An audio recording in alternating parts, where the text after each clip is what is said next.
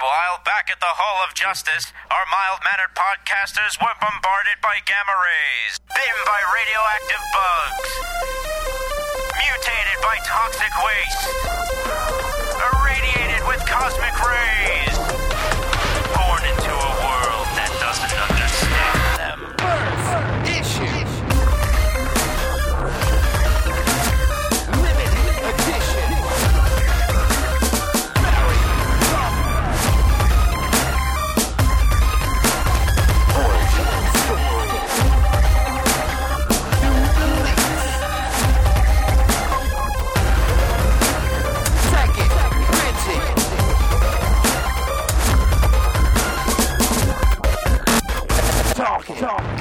Hello, everybody. It's Wednesday, November 7th, 2012, and you are listening to the Talking Comics podcast. I am your host, Bobby Shortle, and I am in the house with Steve Seigh Huzzah! and Mr. Bob Reyer. Here, still here and standing. Yes, we are. We're still standing. I did not participate in that. You did not. no.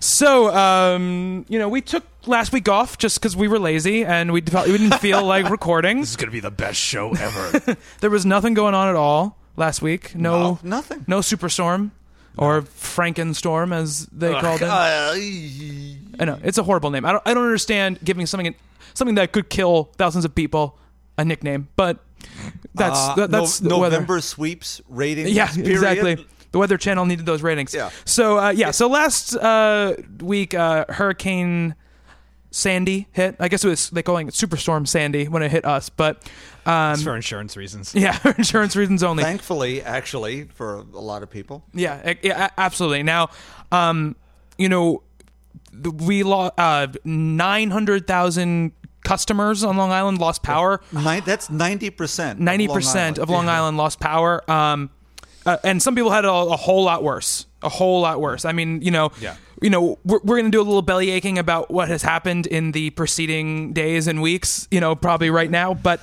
you know, if you look at some of the footage, you know, some people on the shores of uh, Long Island lost everything. You know, and Staten Island especially got hit horribly hard. And you know, if you guys you know want to donate to the Red Cross, that would be much appreciated because there are people who don't have homes anymore. Um, now onto a more you know onto you know more personal stuff. Uh, now, Steve, you've been you're still without power. Yeah. As of this recording, this is Tuesday night, so we don't we don't know what's gonna happen on Magic Comic Book Wednesday. But as of right now, Steve has no power. Yeah, this is day nine Yeah. Mm-hmm. for me, or night nine for me. Um, I have not had a good night's sleep. And uh, this will be my 10th night trying to get a good night's sleep. I've been either freezing, uh, you can see your breath when you walk into my place.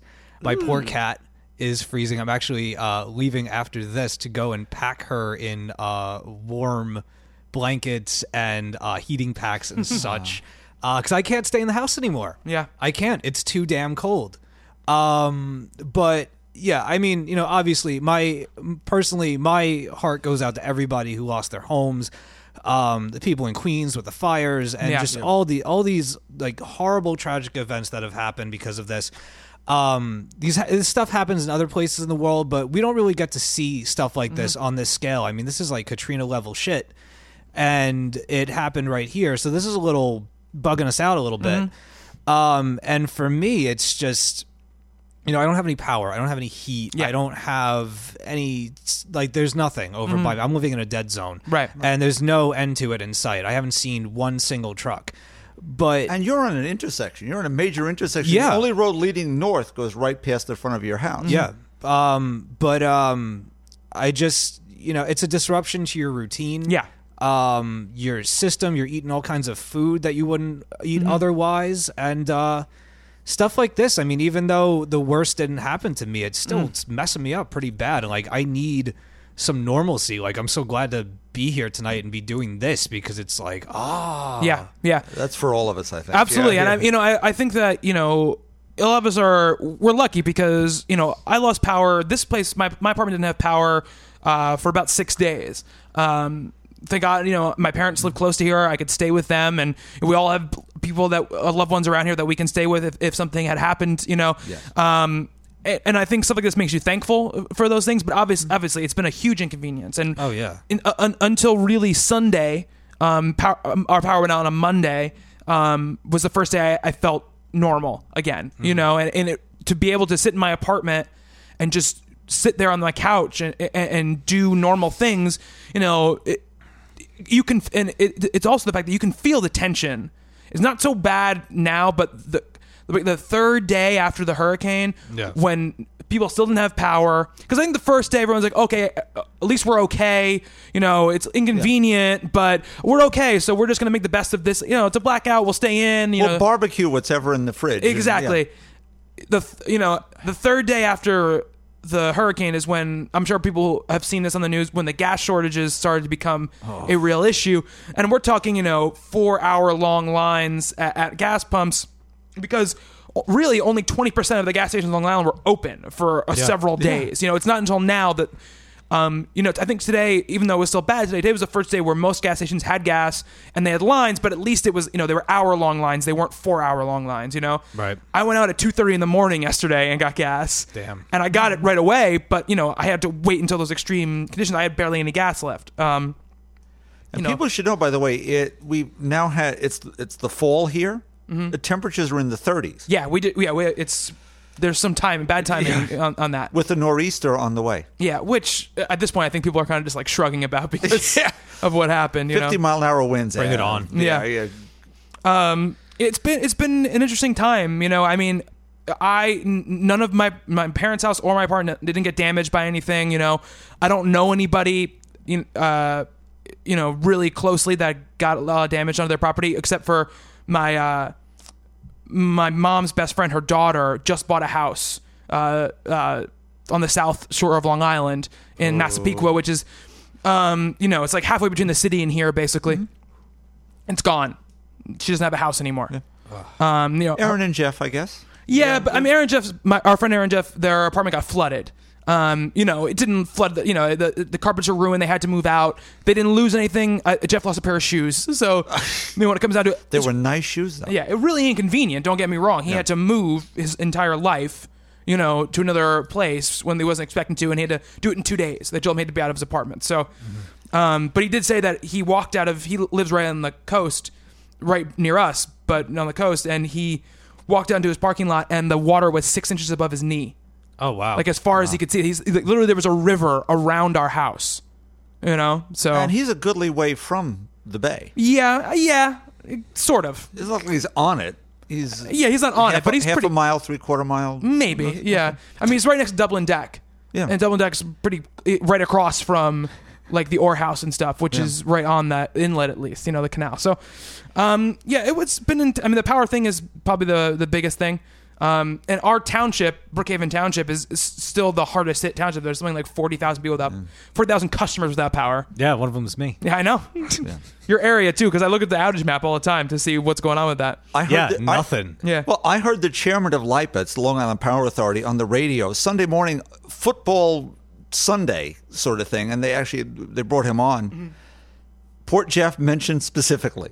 Yeah. It's one of those areas that may not get power back for another week or so. Yeah, Port Jeff and Coram. They're Yeah. saying. I know some people. Uh, Lauren got her power back today. Yeah, my Yay, parents live in Coram, and they got their power back a couple days ago. But you know, it's just sections, Right. and uh, it's you know, it's been a big deal here, obviously, and uh, you know, we, we we've been inundated with the governor of New York and the mayor of New York City talking endlessly about you know things happening and not happening and infrastructure. And they've been telling us for days that the gas thing is over and it's it's just now starting to abate you know. So it it, it been a problem with communication. You know our power company is horrible with communication. They're, they they actually changed they changed they had this thing on their website where they had a map where- Yeah. where they told you where people are working they changed it so now you can't see where people are working anymore Oh, really? yeah, it's different now. It's like, oh, th- we made a simpler, more uh, streamlined view of so you can tell what's going on here and there, or whatever. So, you know, um, issues. And the you know our governor said that you know we might have a different power company come you know not too long from now. Thankfully, that it's Yeah. en- enough already. Yeah. We we had a big hurricane last year, Irene. They promised things would be better. Uh, yeah, right. It did not happen. It did No. not happen. So, um, but thankfully, we're all okay. Everyone we know is okay. Yeah. And uh, we will keep soldiering on. And hopefully, you will have power back by the time people are listening to this.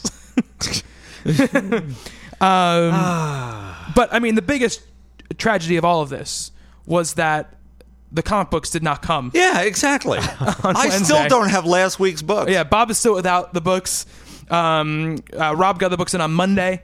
Uh, I couldn't go out and get the books up yesterday. I mean, on Monday because I didn't have gas. So Hashtag nerd world problems. yeah, nerd Yes, world problems. Uh, so, but uh, we got some books. You know, we were catching up on some books from from past weeks.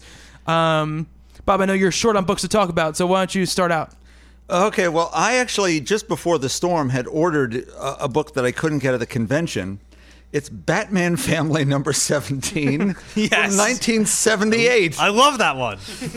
One of your favorites, right? Yeah. Um, well, it's it's this story that there was a Huntress trade paperback a little bit ago that collected all the side stories they were doing, and didn't collect this story for some reason. It's the Huntress of Earth two here on Earth one because she just wants to hang out for whatever reason, and it ends up in a team up of Batwoman, Batgirl, and Huntress versus Poison Ivy and Catwoman. Mm-hmm. Oh, cool. Well, since the Huntress's mom is Catwoman and she's passed away on Earth 2 already, it's pretty odd. She can't do much, and it's just, it's very dark, very interesting. And she tries to send a lesson to her mom in, in subtle ways. It, it turns out that this book, which I managed to buy for $13 on Amazon, which was nice because it's hmm. $50 on eBay. Wow. And, it, and it came through in really sort of pristine condition. Um, Catwoman was written differently after this point. Mm-hmm. She was sort of still the thief, and she's doing all those sort of things, and they started to change the way she wrote. So it's become sort of a landmark issue. It's still not expensive, and the guide is $24, $23, dollars mm-hmm. whatever. No one has this. I went to every dealer at the huge dealer's room at the convention. And everyone had issue 18, 14, 16, 12. And you, we were all there wandering through that crowd Ugh. to try No. elbowing people in the back of that. I'm trying to get a book here while you're looking. You anyway. So Batman Family 17, which none of you will ever see because you can't buy it either, because I couldn't. I did buy. I was going to talk about Halloween Eve, but we did already, so we're we're moving past that.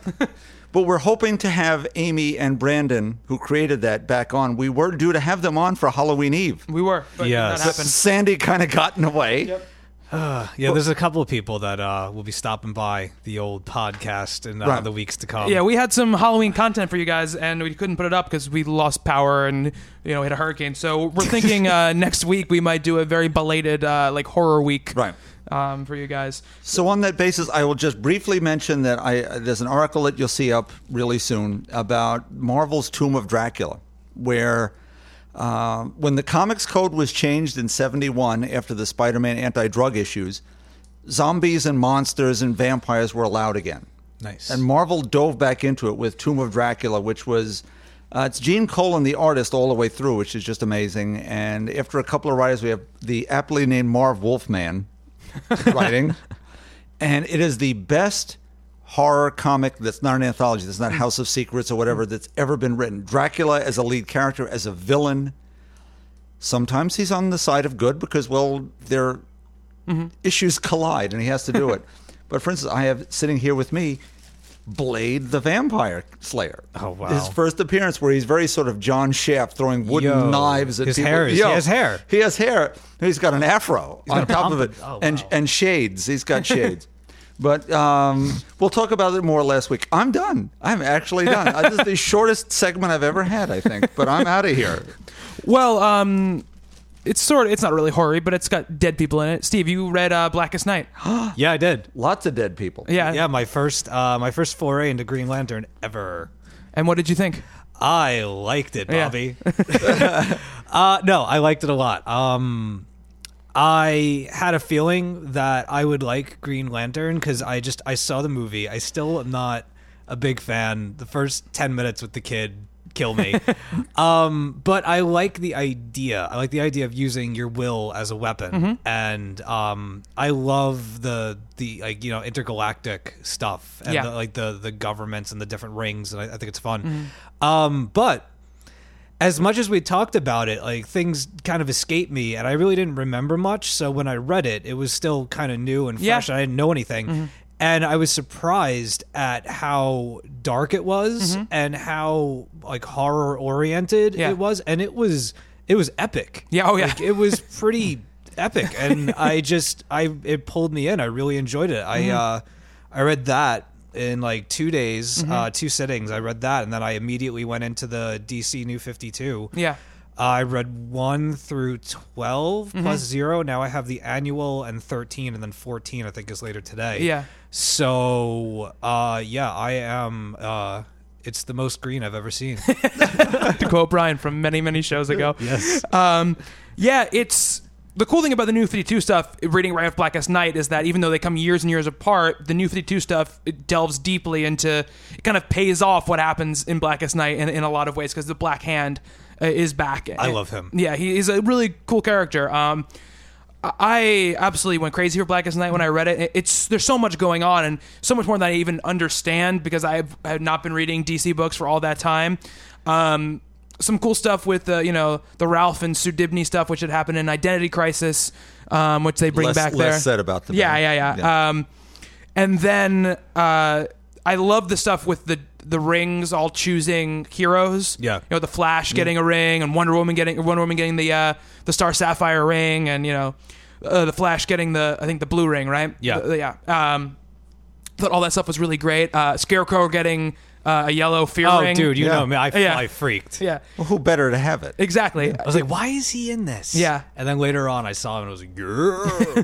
and I, lo- I like the idea of these Black Lanterns. It gets their power from the fact of the emotional connection to the people they bring back. That's what gives them their power. Right, the heroes who now have to face their defeats, Yeah. their their failures. Yeah, and it's because because they're wondering why everybody isn't getting reincarnated. You know, they, they have that question like, why aren't they just bringing back everybody? And it's because you know they need to bring back all these connections, and that's why when they when they reanimates Batman, you see all of these connections happening. You know, um, which I think is very, very, very cool. Um, yeah, I mean, Bob, you know, you're you're famously not an event guy. This was one of the better ones. Yeah, And again, it, because it's about emotion, not just about the event. When you see Zatanna confronting her father, yeah, mm-hmm. yeah, it's tough stuff. It was really well done. Like Johns is doing a great, does a great job. yeah. Excuse me. Bless you, Steve. Bless you. Um, with that deep emotion. Yeah. That he finds that thread that carries you through, even if you're, you you didn't read those books before. You guys didn't. Mm-hmm. Yeah. It's wow. I, Yeah. I, I want to read more of that. You want to go backwards and find out why this should be important, what's going on. Absolutely, and he obviously has a deep affinity for well, obviously Hal, uh, obviously, but also Barry Allen because Barry Allen is a, a major player in Blackest Night. Um, he obviously loves those, you know, um, what Silver Age, right? Yeah. Silver Age heroes. So uh, it's it's great. And have you been enjoying the new Fifty Two? I have. Run? Um, I like that it's. Um, for, I have no idea why Sinestro is such a. He's evil. Like he's he's a jerk. Yeah, well, he's been a bad guy for the Green Lantern forever. Really? Since Yeah, like oh, yeah. 1960. But in yeah. Yeah, yeah. All right. See, because my only exposure is the, The movie, yeah, and, in but the movie is telling was his kind of his origin story. All right. Yeah. So he was because he was like a mentor in that. Yeah, and that's how that's his story. I mean, he is like a, a, he's the greatest Green Lantern, and eventually becomes the- tossed out. Yeah, he's tossed All out. Yeah, Um, but I like how for such a for such a big universe Mm-hmm. as obviously Green Lantern is capable. yeah, Oh my god, excuse me, of being. um, it's the the what is this whiskey? yeah, It, it's 60 year old whiskey. Yeah, we- go. oh, this is oh that's that bottle. yeah. Yeah, we're drinking that sixty-year-old whiskey right now. Oh Canadian shit! Club. nice. I thought it tasted familiar. Come Any- on, we, we're, it's our comeback moment. We got to Right. break out the good stuff. anyway, um, so I liked how centralized it was to just Hal and Sinestro. Mm-hmm. Yeah. Um, for all this, for everything going on, there's a lot going on. Oh yeah, Um, and then you know the stuff with the the black hand Mm-hmm. and everything, and um, like I I was reading, reading, reading. I think that's like a three part thing, and Yeah. I read part one, part 2 and then I realized I needed the annual, and I was like, no. so, uh, but I have all of them now, Yeah. and um, and it sucked me into the uh, Rise of the Third Army. Yeah. Yeah, so now I'm um, Red Lantern's Corps, New Guardian. Like I, I am You're totally hooked. on the Green Lantern Yeah, train. yeah. Um, just because I've read everything that sets that stuff up, and it's good. Mm-hmm. Yeah. it's really good. Yeah. it's I it really surprised me. I didn't, you know, I wouldn't even have thought to bother to pick those up, but I'm glad that I did. Yeah, I mean, Johns has been or- orchestrating this Green Lantern universe for about I think six or seven years now, and I, I, this is kind of his. It's not his swan song in Green Lantern, but this is this is like his trilogy of big Green Lantern things. This is going to be like the I think the last big huge Green Lantern thing he's going to do. Will he put Hal back in place? You think? I know he loves Hal. He will. I mean, I, Hal has been such a big part of the New Fifty Two. Um, you know, he wasn't a Green Lantern anymore, but Sin- they made Sinestro a Green Lantern again. It's all part of the Guardians have this plan to take down the Lantern Corps. Um, they're, they're they're they're actually doing the Guardians are bad guys thing, which they've been flirting with for years and years and years and years. Um, and but Sinestro, you know, doesn't want to be a Green Lantern, and he wants to be a Yellow Lantern because it's his Corps. He created them, so he creates a ring for Hal. He cre- you know his, uses his will to create a Green Lantern ring, but you know he has control over Hal's ring. So when he doesn't want Hal to have the power anymore, he can just take it away. Um, He hates Hal. He does He's hate hated Hal. Hal forever. Yeah, so. uh, but it's a great. Their relationship is great together, and Sinestro. I, I always say this is one of the most interesting characters I think out there. So, um, what else have you been reading, Steve? Well, something very special came out on Halloween that's near and dear to my heart. Oh yeah. Uh, it's a little book called Whispers. Oh, that's right. Yeah. Uh, Whispers number four uh, by Joshua Luna of the Luna Brothers came out uh, on Halloween. And holy shit, it's fucking awesome. what a surprise. What a Halloween treat. Um, yeah, no, if you're not reading this book, find them, buy them, look into the back issues. If it costs you a few extra dollars, buy it anyway. There are second prints laying around. Uh, this book comes out about every three months, so Yeah. that's why it's easy to forget about and why you should order it from your previews magazine, like I always do. So I get it. um, this is the issue in the series. Um, if people don't remember or don't even know, uh, it's about a guy who's really really OCD. He doesn't like to touch doorknobs. He doesn't like to interact with people. He's kind of a homebody. Um, but he every night that he goes to sleep, he's able to basically astrally project his body into his city and he gets to influence the thoughts and interact with his closest friends and kin and whatnot.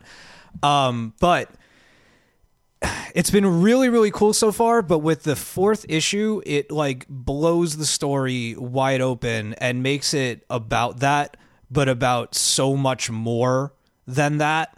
Um it's just it's one of those issues where even though it's not so many pages it's only 20 something pages there's a lot of quick cuts to other scenes and scenes that are only two pages. But the the way that Joshua Luna writes his characters is that he he writes people so well that's why I, I love them so much that you just it doesn't matter what situation you're thrown into when he's writing it, you're right in there.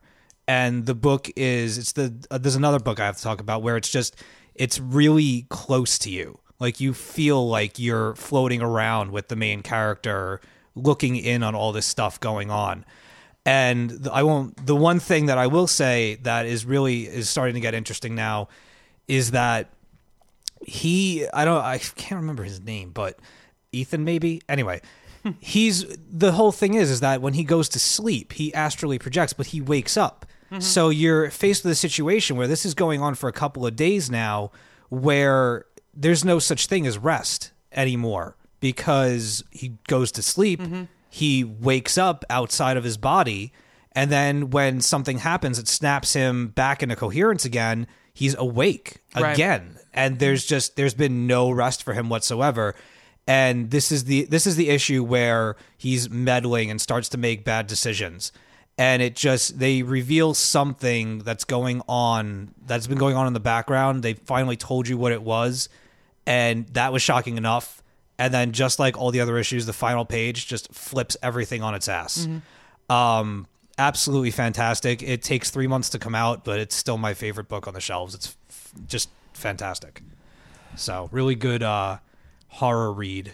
Now, does it seem like it's an ongoing, or does it have a number in it, like four of? That is the that's that's what I wondered. Yeah. When um I mean all of their other series I don't know because it's solo, it's not the brothers, Mm-hmm. Right. but um I mean all the other stuff has been 20 something, 30 something Right, so ongoing stuff. So okay, And with him with with what happened in this issue, I could see this going to a lot of places. Right. Like instead of it being focusing on him and this relationship that was going on, it's now branching out all over town. And like I said, something happens in the book that you can t- you can now tell multiple stories Mm-hmm. if you want to. If you want to, you know, but he's also he's tired. Right. Who knows how long he's going to last? Maybe it is only six more issues or four or two. Mm-hmm. Right. I don't know. Yeah. Uh, I would love to find out, but the the cover for issue number five is incredible. It's it's gonna get on the favorite covers when it comes out because it's just fantastic. It's like a um like a DNA strand, Mm-hmm. but it's just arms grasping at severed heads, and it's all yeah, it's it's sick. It's here. Look, yeah, you guys can Yeah, see. You can look it up online. Yeah, yeah, yeah. Joshua Oh, yeah, whispers yeah, number five. Um. So yeah. So it'll be it'll be covers of the week somewhere in February. Right. Yeah. so I read that. Um, really quick, I just want to say uh, the Batgirl Annual was very, very cool. The artwork was fantastic. Um, Gail Simone should be writing Catwoman because I heard this a lot is- of that. Yeah. this is the first time that I've seen Catwoman in the DC New Fifty Two where I respect the character. Yeah. Um, she's great. I really wish that she would either not even take over the main the main book, but do like a six part run. Just do a Catwoman book. That would be fantastic. Um, and if you guys are around our age or anything, or even if you've got brothers and sisters, uh, who remembers He Man? Anyone? I do. Everyone All right. remembers He-Man. Yeah. All right. Well, um, Joshua Hale Fialkov, who does um, I Vampire uh, for DC, wrote this uh, Masters of the Universe number one, The Origin of Skeletor. It's really cool. and don't think just because it's a He Man thing that it's going to be like kitty and goofy. It's not. It's very like Dante's Inferno, um, like journey, like the rise of a tortured soul kind of thing. Like brother against brother, royalty, the fall from grace, all of that It's stuff King Lear sounds yeah, like. Yeah. it's it's really really really cool, and the art. Uh, who did the art? Uh, Fraser uh, Irving is just spectacular. The coloring of it is is wonderful, and uh, if you're at all a fan, or you just want to know where uh, Skeletor came from and how he came to rise in power and who he's actually uh, what he's actually a part of, definitely check this book out. Um, I bought it almost as a laugh, and I ended up loving it. So uh, those are a few things. Oh, and A, a babies versus X babies. Oh, that was awesome. Yeah, yeah, Yes. it was it was really really good. So good. Bet you Skeletor could get your power back. Yeah, there needs to be more. Yeah, Skeletor should get my power back. Demand it. You're trying to you're trying to set me up. I. Yes, I am. That's that's your straight line. No, no, no. no. Oh, forget it. All right. I try. I tried, Lauren. I, tr- power here on Skull Mountain, nice. That's the one. Beastman. All right, I'm done. All right, Very nicely. Very nicely handled. I could do a few. He's one of them. Um, did you also read Lot Thirteen? I did. I want to talk about it really quick. Uh, Steve Niles is a limited series uh, of 5 Mm-hmm. Uh, it's a horror book because it's Steve Niles and that's what that's what he does. um, Yar. it's interesting because th- the first issue it starts out you know in you know frontier times i guess. Well revolutionary war times but pre-revolutionary war times. Um, and then skips ahead to a, a family you know in, in modern times. Um, kind of haunted housey but with a lot of underlying mystery because there's a moment in it. I don't want to because you know Salva Sigmund thing that's very involved and it's short, so I, I I wouldn't want to spoil anything. Um, but there's a moment where the, one of the daughters is showing a picture to her mother on the phone, Yeah. and the picture has something wrong with it, and it and the way that the mother reacts is is not the way. It, it seems like something that she'd be like, "Oh my god, what is this? Oh, stop playing a joke on me!" But she's like, "Oh, not this again." It seems like Yeah. you know w- with the phone. So it's it's a very scary image uh, on the phone too. So I'm not sure how they tie into the family you see at the in the in the flashback. And there's obvious there's a ghost that shows up or some sort of spectral thing. Yeah. Um, it's very very creepy. Uh, what did you think of it, Steve? I liked it a lot. It Mm-hmm. um it reminded me of a of a couple of things or just a couple of scenarios. Like um I for some reason it reminded me of Poltergeist. Like Yeah, yeah. Mm-hmm. towards the end of Poltergeist when the family leaves the house and they go to stay in the uh in the hotel. Yeah. And they you know, they push the the TV outside of the Yeah. hotel. And everything. It just it reminded me of a family that, you know, went off to escape but they're moving to this house. They find out that it's not ready yet, so they go and they stay somewhere um, and just the circumstances. It's very classic horror. Yeah. Oh yeah. Um, it. I mean, it's it's all stuff that you've seen before, but it's done in such a way and it's organized in such a way that it's um it's creepy. yeah. It's- Absolutely. like it's very creepy. It Yeah. wasn't even like it didn't scare me, but I put it down. I was like, ooh. you know, like it, I'm I'm definitely interested in it. I think it's going to be really cool. Miniseries or miniseries. ongoing? Yeah, one of five. So it's interesting, and, and I'm definitely going to keep up with it because it, it, it definitely caught my attention. You Um, would like it, Bob. Yeah, I think you would. Um, some things you guys did not talk about though, because we weren't here last week. You guys didn't talk about the last issue of FF. Uh, well, that's what I, that was going to be my. Oh, okay. That was my official book. Of, Oh, okay. I didn't realize. I didn't realize. Um. Yeah. I mean, when we do our oh, there's oh, there's one more. I have so I read so much stuff. um. The I'll mention this one really quick, and then you and I'll finish off with FF. Um. If you guys haven't heard of a book called Fishtown by Kevin Colden, and uh, it's a hardcover that just came out by uh, IDW. It is if you like like gritty. If you've ever seen the movie Kids.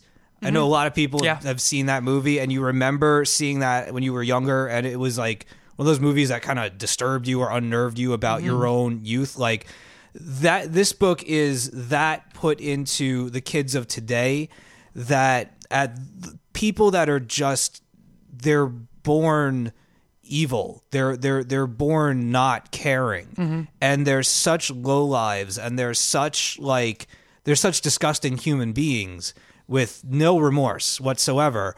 Um it's just it's it's about a murder. And the the people involved being interviewed about the murder but it's like I was saying before with Whispers, it's a book that gets you like you're right in there. Mm-hmm. Like you feel like you're one of the kids or you're you're the interviewer yourself. Sometimes it feels a little removed. This feels like you're like right in there with them.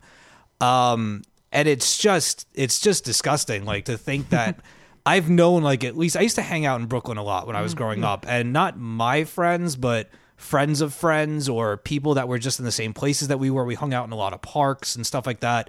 There are people like this and there are people that behave. I mean you see them on the news and i mean every time there's like a local news 12 thing that's our local uh, news station and they flash the picture of like the latest crime uh, going on in the, the mugshot and you look at the thing and you're like well of course. Look, look at this That guy, person. yeah. they look half alive you know um this is that book. It's really really well done. Um i don't i can't recommend it to everyone. It is brutal. Uh it's very violent. There's a lot of drug use. There's some sex in it but it's all it's all too real. So if you want to read something that is like a, like murder by numbers done in a really cool comic book form it's like that. Um and then there's the final issue of FF, which I'm just going to say right now, when we do our end of the year lists, I don't know if it'll make it to number one. That's I, I'll reserve that. That's up for grabs. It'll definitely be in the top three. It was absolutely just amazing. I loved it. I, did you you read it right, Bob? It's heartfelt, um, just amazing. You you you have the future versions of Valeria and Franklin, Mm-hmm. Reed's dad, and it, it's all this family, and it, and he has that wonderful letter at the end of the issue yeah. where you, what do you, as you pointed out in your review, what do you say to your past self? Yeah. How do you sort out what's going to be? I'm sorry he's leaving this book. I love Yeah. Matt Fraction. and I'm sure it's going to be fun, Yeah. but this was a great. Is it six years? Something like that, right? Yeah. Yeah. Yeah. I don't know, but I mean, there were so many quotable lines in, in the dialogue. Like I stopped and I was like, I was like tweeting things from it, like but trying not to ruin it for people. And um, there's about six pages I think of of panels that deserve to be like either posters or T-shirts, or if they're selling the Vampi- prints vampire teachers or whatever yeah, it is. uh, yeah. vampire, uh, hot vampire teachers on the back of motorcycles. um, it's just, it's just a, it's a book that promotes the use of imagination. Yeah. And it, it, it just, it tells you that, you know, no matter what's going on in, in the entire universe, that if you can build yourself a little corner where you can escape and where you can be off in your own mind and do the things that you've always dreamed of doing, that so long as you have that, you'll be mm-hmm. okay. Mm-hmm. And that's kind of how they send this off. Yeah. And it was just such a just a perfect mm. way for such a, a sentimental uh series. Yeah. I mean, I read it over the past couple of months. I went from, you know, from one to this and I, you know, it's been my favorite Marvel run that I've read. It's mm-hmm. just it's so I mean, I love love love the Fantastic 4 and that's been incredible too, but FF with with the kids and everything, like my concern I was talking to Rob in the store about this mm-hmm. today. I have confidence in Matt Fraction. I do. I mm-hmm. totally do. But what I'm worried about, especially after reading the uh, Avenging Spider-Man annual that just came out, I'm really hoping that he knows how to write the kids because that is crucial to that book, that mm-hmm. family working. You know, you can write Reed, you could write Sue, but the kids, you got to know how to write the kids. I have faith, but I'm just saying they're they're like what ties FF or or even the Fantastic Four together at this at this mm. rate. well, he's folding them back into the main book. Well, that's see, that's yeah, good. yeah. So you're going to see more of them interacting with their parents. And though I do think you'll see them with the new FF, which is the the crazy amalgam of uh, goofy characters he's got going on yeah. over there. Let me just let me just paint you a picture, Bob. Sure. Avenging Spider-Man, one panel, really quick. Something goes wrong in the city, and everybody's pissed off at each other, so they're all getting angry. But at one point, Franklin, who absolutely loves and adores Spider-Man, and even though it's the plot not to like them, he calls him what was it? Um, something Spider Poo. And I, I mm. was just like, that is even if he was angry, that is something that he would never say. And the kids looked ghastly. That's the other. Well, thing. who wrote Avenging Spider-Man? I don't. It's in my bag. I don't Okay. have it in front of me. But Gotcha. no, Was- I mean, it it's, wasn't Matt Fraction. Wasn't Matt Fraction? No, no, no, absolutely Okay. not. But I'm just saying, like, it's just it's an example of how if you don't know how to write the mm-hmm. characters, how it's Oh, absolutely. noticeable. Yeah. Because I and there was other, a couple of other lines. Valeria's line was awesome, but then Franklin followed it up, and he's just like, "Yeah, spider poo," and I'm like, "Really?" so it just it you know it, it scared me a little bit. I, I, I didn't like it. I didn't like it at all. D- Defenders had a lovely balance, and you just discovered that one. Yeah, I still need. I'm only Yeah. Five or six issues into that. I need to. I haven't had any power, so Yeah, yeah, a little tough. Um, for and- you, Bobby. Well, speaking of end of runs, uh, Brubaker ended his Captain America run this past, uh, well, two weeks ago now, I guess it was. So, what did you think of that, Bob? That was awesome. Yeah. Um, now, for someone who followed Cap for all these years, to see the callbacks to all those moments that seemed like they were to you guys, what's that guy doing hanging off a TV aerial off a roof? Well, when Captain America decided after the president shot himself in the White House, after the Secret Empire issues, that he couldn't be Captain America anymore, that that symbol didn't mean anything, that he went to be Nomad, and someone else took up the mantle and got killed by the Red Skull, and that's okay. I have to be Captain America. Mm-hmm. It's all that little stuff that he he's been shoehorning into the issues now for how many years is he on Cap? He's- He's got to be the same on Yeah. the same amount. Six, 2005, uh, I think, was yeah. when he started, like seven years. Yeah. an issue where literally nothing happens but a conversation in a hospital room. Mm-hmm. And it's action packed and emotional and wonderful and sad to see him go too. Yeah, it's big teams, long running Yeah. teams too, le- leaving leaving very very big books. And it was Steve Epting back again this time on the art Yeah. for the first time in a while. Yeah, so that's that, that's that's a, it's a good send off. I'm, I'm glad that that that, that was as good as it, it could have been. Um, so uh, I mean, we talked about a lot of the stuff that I would have talked about too. Uh, I gotta say, last week, uh, the Flash, um, or two weeks ago, I guess now, whatever, uh, was great. It, it it it hasn't actually been great. was that the Gorilla Grodd? Gorilla Grodd is in it, yeah, yeah. Okay. But it, th- this this the last like, arc of the Flash has been all of the rogues, uh, you know, finally manifesting in the same place and being all in Central City and um there's uh you know th- th- this comes to a point where they're all fighting the Flash but then the gorilla Gorilla Grodd comes with the gorilla army and the Flash is like hey look we all live here these people want to destroy where we live let's take them out and then we can keep fighting Yeah. So that's what happens. And, and it's just great because it's you know it's a lot of action. It's it's it's flash using his powers. It's captain cold and all those people using their powers. And it, it, it was just so much fun and so much energy. And, uh you know it, it it was the it, this this arc feels like it's really going somewhere as compared to the, the middle issues kind of felt meandering because they they seemed like they were all setting up this this arc you know he was going one or two issue spurts going to these different villains showing up and it just wasn't it wasn't connecting it wasn't paying off and this but this is a great payoff. Um and it looks gorgeous but it always looks gorgeous. It's never not uh, in in this whole run. Um so that was really what left me uh, the most impressed uh, the last round of books I read. But I also I gotta say, uh, um, after Ghost 0 I, I I did not love the, the zero issue of Ghost. Um, so I was a little bit a little bit trepidation, but I picked up issue one, and I gotta say I, I did love Oh, uh, issue Yeah, it was very nice. uh, of the book. I, I think that it brings in the the the mystery element. I think all my problem with Zero was just was just by uh, by fact of what it was, which was a collection of short stories. Uh, you know that was collected in an anthology Mm-hmm. book, put into one story, and that's what it felt like to me. It didn't feel like one cohesive unit to me, and this felt like the beginning of something. It felt like okay, these are the these are the parameters of the story.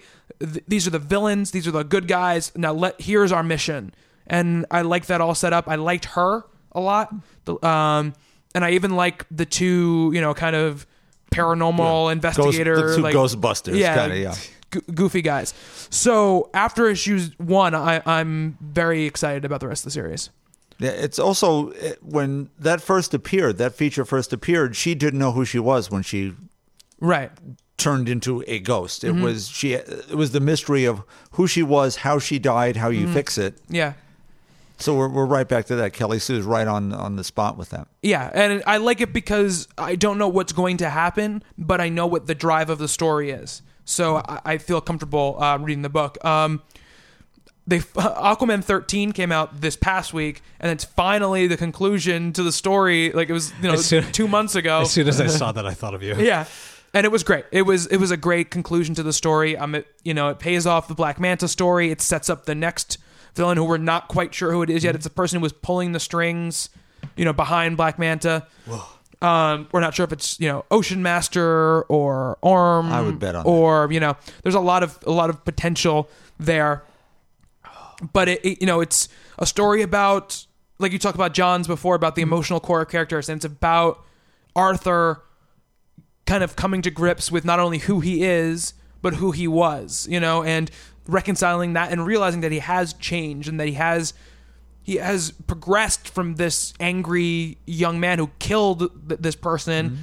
to a person who won't do that anymore. And, and it was a great payoff to that story you know that we're waiting like three months for um Those zeros have to be there, you know. yeah It- you didn't get a chance to read captain marvel yet right because No, but you can. You, I didn't you can read go it ahead. either. I'm not going to spoil it. Okay. Uh, it ends that you know the the, the Helen Cobb story like it always said it was going to. Um, and I liked it. Uh, you know, I uh, I feel like it's very time travel-y, You know, and there's a lot of paradoxes and what happens if this happens and did this happen back then? And we're just seeing the different angle from it now. I know and- they call back to her origin. yeah, this is all this, this is all this is about. Uh, But the cool thing is, is um, you know, she's seeing her past self when she becomes uh, you know Miss Marvel, and it's the same like dialogue from that issue, Wow.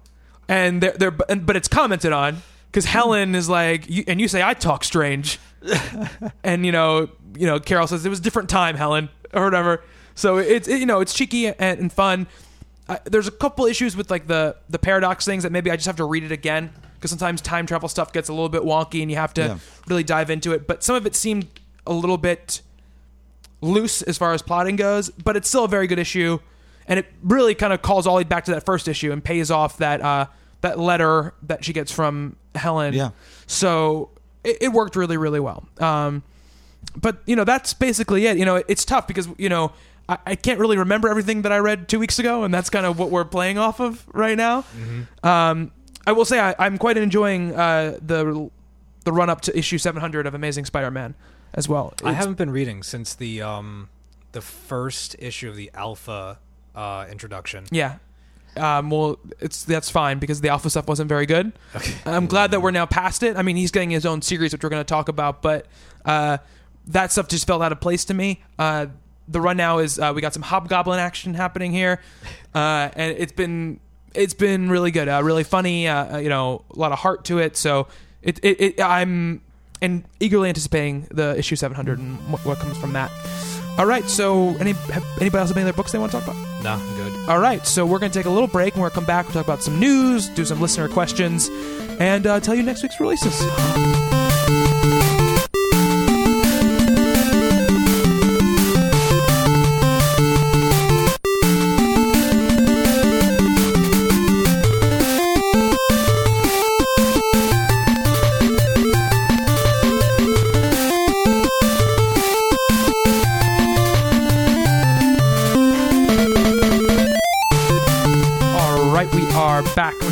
About some uh, some news that happened while uh, we were away.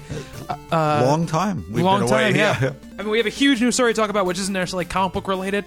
Uh, we'll get to that in a little bit, and probably near the end, because we have, also have like a listener question about it. So uh, it's the biggest entertainment story of the year, basically.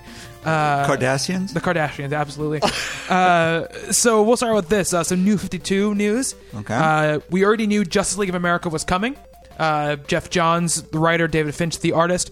But now we get news that there are 52 variant covers, one for each state, including one for Puerto Rico and Washington, D.C. Uh, so, Bob, why don't you uh, tell me what you Can, think of that? can you say asinine? uh, 52 covers? How do retailers sort out 52 covers? I don't know. Ba- I'm, I'm going to say badly. uh, uh, order the main cover, farm out the rest. What, 50, 52 covers on a book. Yeah, well, you don't have to carry all 52. I okay. I want the cover that's from Wisconsin. Okay, well, I'm, you I'm to- a I'm a completist. I need all 52. Have Yeah. you seen the Colorado one? It's awesome. it's Boulder Dam. what the, Um, like, like I, I, all these variant covers. It's a, it, to me, it's a whole. It's a virus. It's an infection. En- enough already. Fifty-two strikes me as. I'm gonna monopolize all your comic dollars for a week because you're the guy who wants to buy. Yeah, but that's not the company's fault. Like the company's releasing them. It's their fault. No, it's not because they're not forcing you to buy them, Bob. They're not saying you have to buy all 52 covers to understand the story. You can just buy the one JLA cover, and you'll have the whole story. Then they could release one cover. Yeah, but They're releasing 52 because they know there's a certain percentage of people okay. who are Justice League completists who will buy them, and they have now pocketed 200 extra bucks. Yeah, but it's their job to make money. They're a publisher. Is it make at the end of the day? Is that making money? We, we discuss this a lot by by monopolizing that two hundred dollars that could go to buying Swamp Thing, Animal Man, Justice League Dark, W- World's Yeah. Finest, all the other books they put out.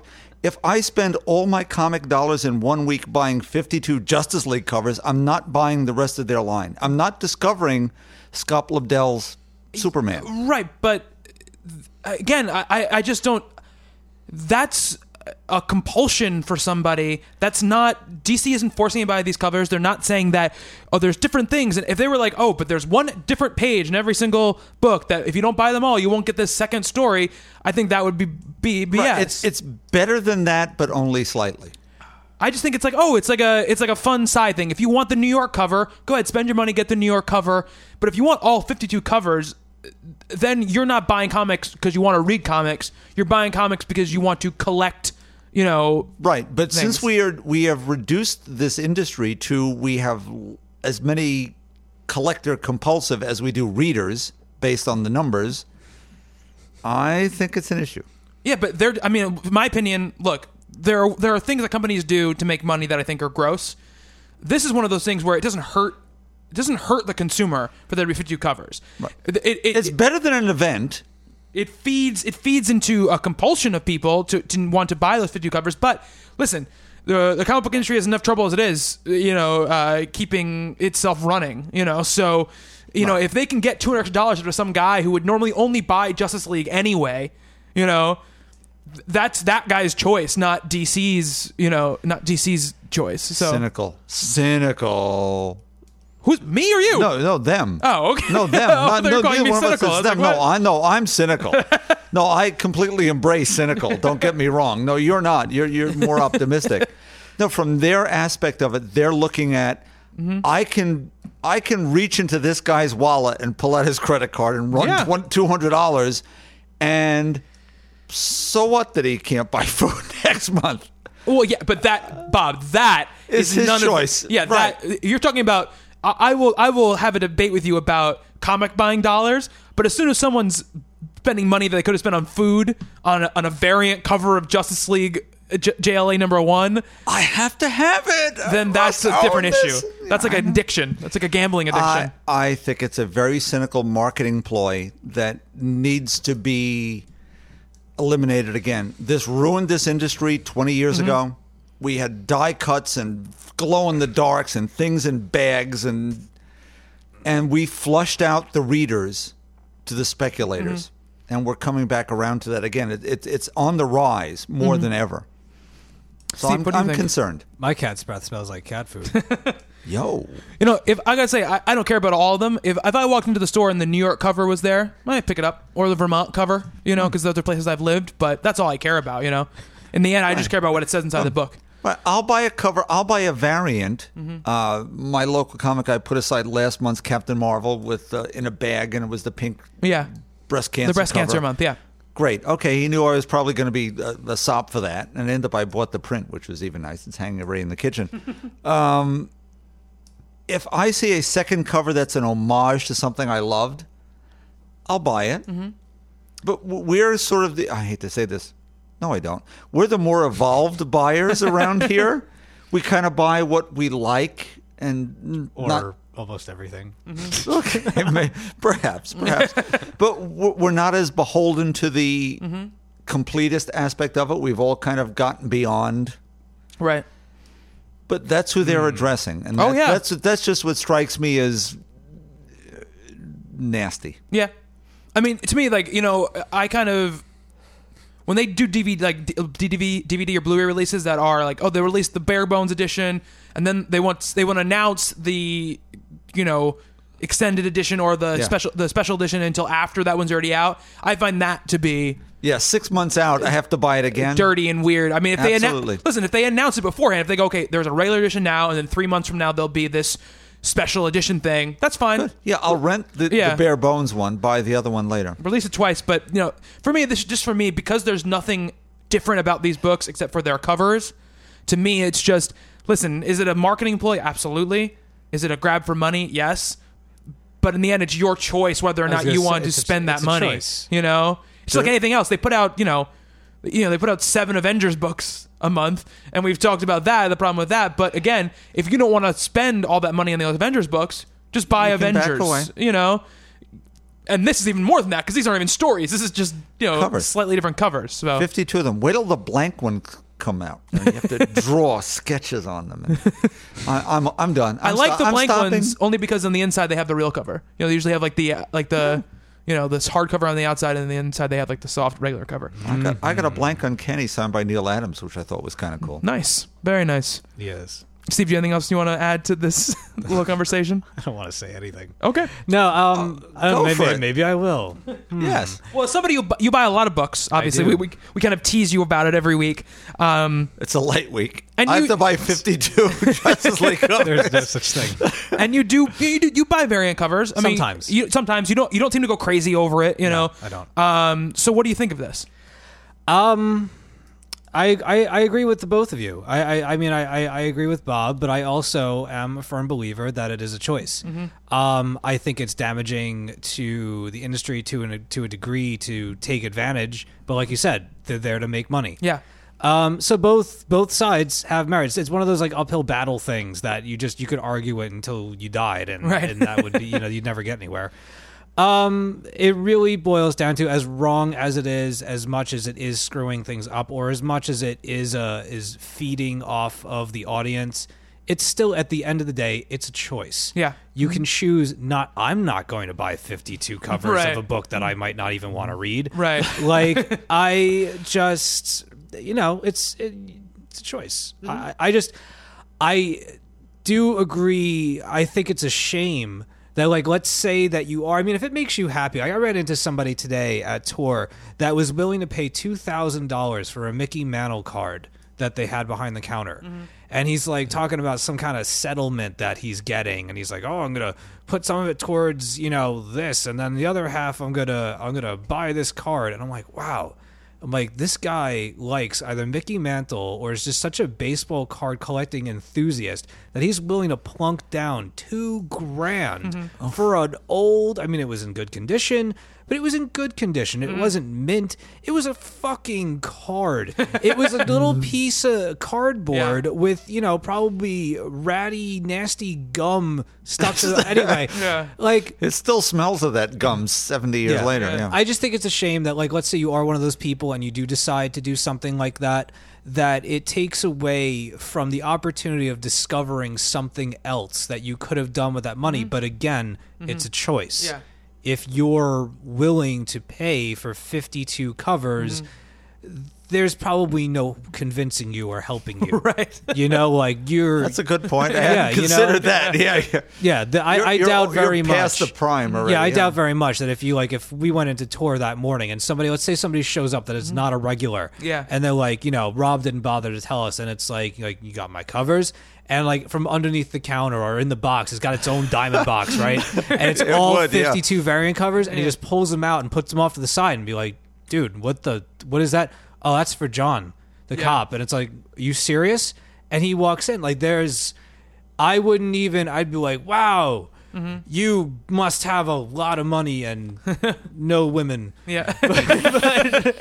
Um, no, whatever. It's a choice. I I would rather spread my money around, Mm-hmm. discover something else, or for that amount of money, have a couple of full runs because that's Yeah. what you'd be paying. I mean, Yeah. fifty-two books. Yeah. That's a lot of books. That's And like new one books, week too. for me. I mean, come on. yeah.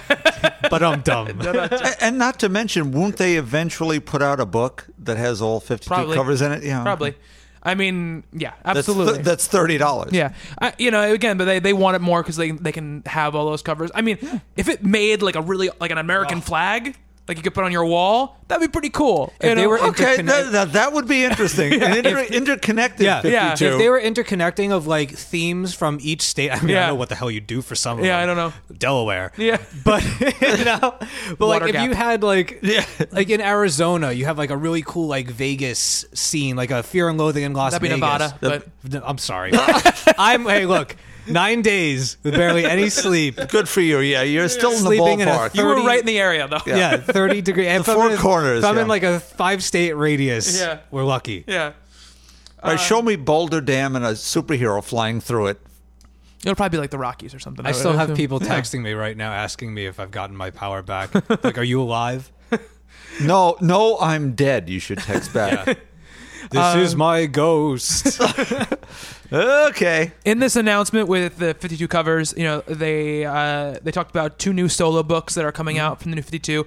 Obviously, we talked about a couple weeks ago the, the cancellations that came through with Frankenstein and, Boo. and those books.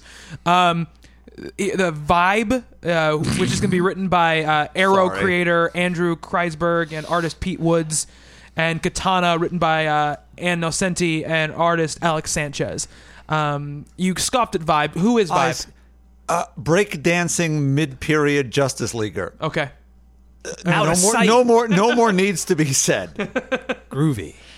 Um, and Katana has been in uh, Birds of Prey. Right, had been under Gail Simone. Yeah. interesting sort of counterpoint to the Black Canary. Don't know what's been going on in the new Birds of Prey. Right, me can't, neither. Can't, re- can't read that. Yeah, so uh, who knows? I mean, this story describes him as uh, two solo books for fan two fan favorite characters. So I don't know if Vibe and Katana are fan Oh, favorite sure. If you were characters. Shaquille O'Neal, I guess Vibe was a you know favorite character. uh, so, but the real good news about this whole thing also came with the announcement that starting with issue 17, Jeff Lemire and Andrea Sorrentino are, are taking over duties on Green Arrow. Oh my god. So the artists of I, Vampire and obviously Jeff Lemire, who we talked about six billion times on the show, are taking over. and rightly so. yeah, on uh, on Green Arrow, and uh, I may start buying Green Arrow. yeah, absolutely. Uh, Yeah. it's going to coincide with the start of JLA because Green Arrow is a major part uh, of JLA, and it seems as if the look is going to change because you know up till now he's been kind of what I described off air as like the Hawkeye look, you know, with the kind Right. of tight vest and the and the goggles on, um, much more playboy-y, much more you know uh, like kind of not hip, but you know that kind of modern looking character on the cover on the you know the cover they've released of JLA. He's in the hood. He's got the beard. much he- more Robin Hood. yeah, he looks more like classic uh, Green Arrow. Um, and uh, y- you know, he he he mentioned you know Denny O'Neil uh, as a uh, inspiration. That's a hell of a touch. That's the Green Arrow, uh, Green Lantern issue. Right, the the, the team up books, right. right. That were very much about social change and Yeah. all those kind of very, things, right? Very political, Mm-hmm. social, just wonderful books. Uh, wow, if, that, if that's his vibe for that, no, no, sorry to say vibe. Uh, let me take that back. right. If that's his thrust on that book, that's brilliant. No, that's the way to go for it. I mean, he, he's also uh, you know mentioned uh, uh, a couple other stories. Uh, Mike Grell's Longbow Hunters That's a great miniseries. And uh, Very brutal, though. By the way, If- yeah. Mm-hmm. Before you pick, anyone wants to pick that up, it's some nasty stuff happens there. And a couple of years ago, uh, Andy Diggle and uh, Jock did uh, Green Arrow Year One. Uh, Didn't see that one. He th- these are the things he kind of mentioned as his you know touchstones for his run on Green Arrow, and of course, because he's Jeff Lemire, he talked about you know the family dynamic, the father and son aspect of it. Um, Roy, we're going to see Roy. You know, Roy is in. Uh, Red Hood and the Outlaws. He is uh, Arsenal, I guess is his Right, name. That's a, his new code name. Yeah. Yeah, uh, I don't know if he's going to show up or not, but they haven't ruled anything out or anything. That Um, must be where he's going to go. so, uh, Steve, are you going to be picking up Green Arrow now? You know I am. Uh, I would buy anything that he that he writes. I love him. I think he's groovy. he said that you know Groovy. uh, You're Didio still doing Shaggy from the other. Oh, I'm still thinking about the vibe. That uh, Didio approached him uh, a while ago about this, and he said, and he mentioned on the show when he was here, he said, "I'm working on a character right now who I never thought I would I would have any interest in doing." And he said he, but in this interview with Comic Resources, he talked about how he found something really great in the character, and he, he's really really excited to take it over. Um, I mean, this is obviously this is the most mainline superhero book he's done, you know. Yeah. Um, and it's going to be interesting to see what he what he does with the character. You know, what I've read of the Green Arrow run right now, um, both writers, uh, Dan Jurgens was doing it first, and now it's Nocenti. It's been fine. You know, it hasn't been bad, but it hasn't been great. So if Lemire can take that next step and really make it something special, uh, that will be. Will you have had to read the one through? 16? I don't think so. No, I doubt it. I don't. I don't think so at all. You're probably better off going back to Kirby's originals from the 50s. Well, I'd be No- knowing curious Lemire, to, he's going um, to drift all the way back. Yeah. to read the inspirational stuff. Yeah. and then move into his stuff. That would be The really cool. Adams O'Neil stuff is all collected in trades, and Yeah. those are wonderful. Yeah, and I, I know the Longbow Hunters is as well because I remember Yeah. I was in. I think I was in like uh, Barnes and Noble and I saw a trade of it. Yes. Um, and year one is obviously too. That wasn't that long ago. So if you want to read those things, I'd say probably check them out. I'm definitely gonna check them out because To Amazon. Exactly. um, they also released. Obviously, you guys can't see it, but they released a, uh, a black and white image of what the book's gonna look like Yep. uh, by Andrea Sorrentino. there was so, also there was another black and white with him and Swamp Thing. yeah, yeah. Hmm, think It's about a little that. arrowish in terms of the TV. Yeah. Well, I mean, it's obviously you know they want to keep everything kind of on model. Um, That show's awful. but they asked him about it, and he said, he obviously, you know, they has, they don't really reflect on each other too much as far as content goes. But you know, Just look. just look, yeah. But he is wearing a mask. Again, Arrow doesn't wear a mask. I can't just- see that from there. Yeah, there's definitely a mask on. Um, Oh, okay. Because it's black and white, you can't really tell it's a mask. But uh, yeah, he's wearing a mask. Um, so that's pretty awesome. Um, we also uh, Marvel announced that Joshua Hale Fialkov is going to be writing uh, uh, an Alpha five issue miniseries. So the character that was, you know, Spider-Man's sidekick for a couple issues, um, who lost his powers, Mm-hmm. um, is going to get his own miniseries. Uh, we t- talked about Fialkov before. Yeah, I mean, So- I, I wasn't crazy about that character, but Yeah. I if he's writing it, I'll at least give it an issue, Mm-hmm. you know, and, and see if if he can do it, you know, some justice. Yeah. Um, he's good. So you know, I mean, I I really really enjoyed. I did not expect to. Masters of the Universe was really fun. Mm-hmm. So if he can take that and apply it to a character that I'm otherwise not fond of and make me fond of them, then I welcome Yeah. it. So we'll see.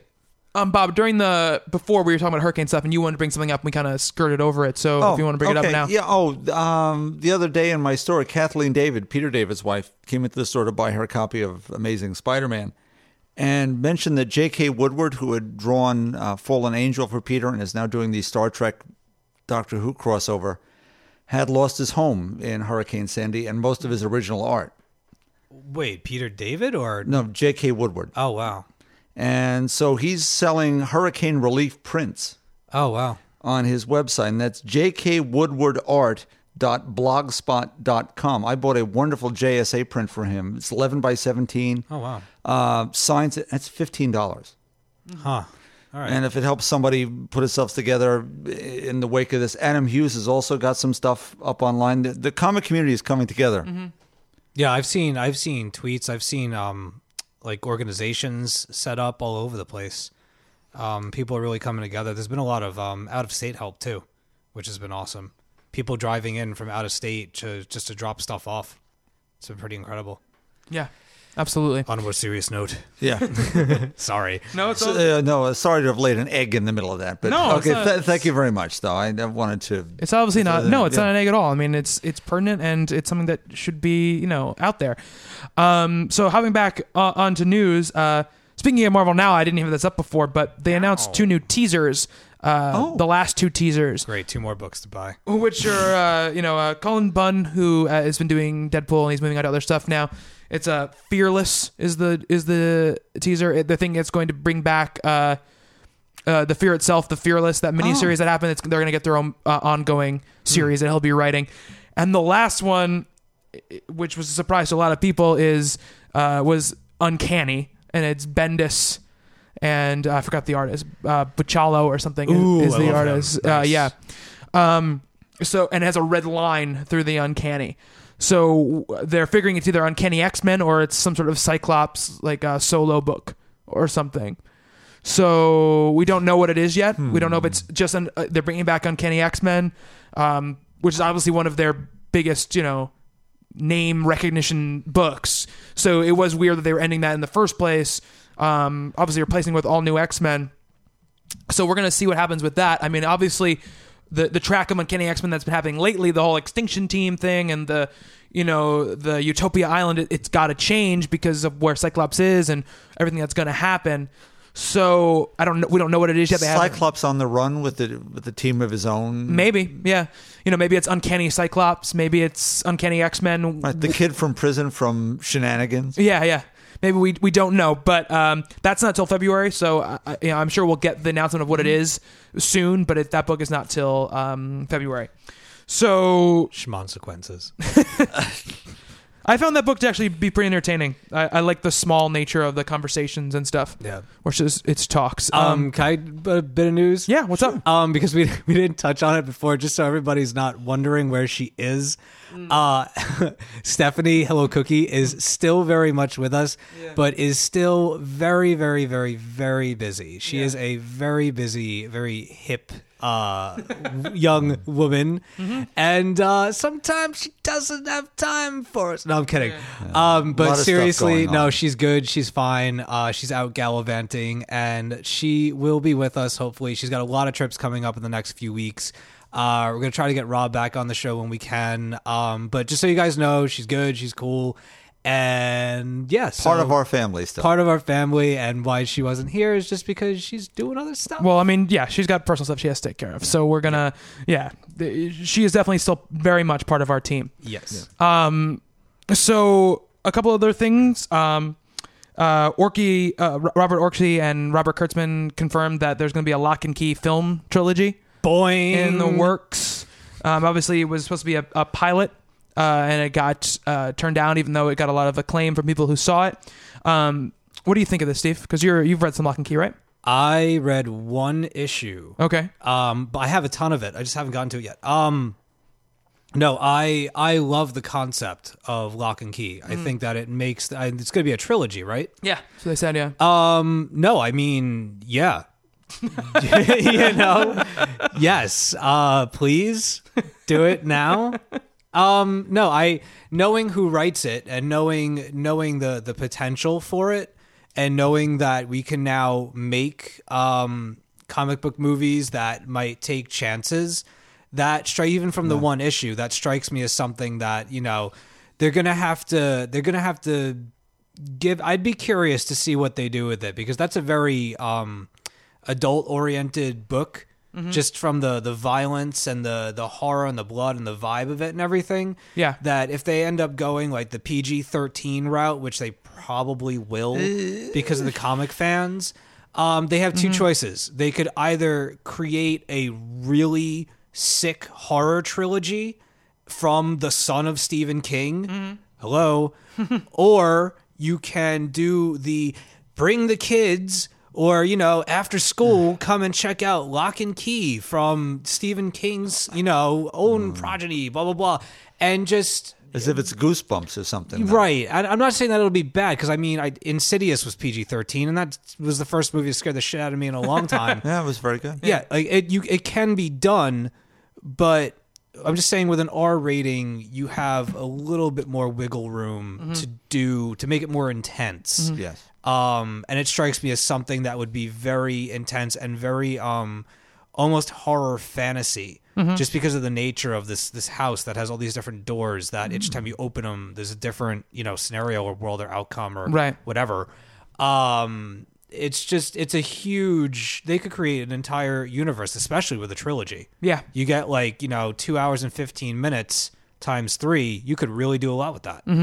Um, like I said, you've you've read one issue. I haven't read any of it, and Bob, you haven't read any of it either. no. So I don't know what the horror in it like deserves as far as rating goes. You know, I don't know if it's gore or if it's just more It's- you know supernatural stuff. It's it's violent. It's it's the the issue that I read was like it was home invasion, so it was very intrusive. Yeah. it was very you know gangsters that are you know they're just they're looting they're they're committing crime for the sake that they they love it. It's not like they're doing it because they need to make ends meet. Right. They're they're into it, almost like um like the Droogies from Clockwork Orange, where they go into this house. And they're like, you know, they're grabbing the sister. Yeah. They're gonna rape the sister. They're gonna, you know, but kind of like Dark Shadows, um, you know, the family they they have a history. They're they're an established family. They know the house, so they they know they're going to be okay. So they kind of flip it.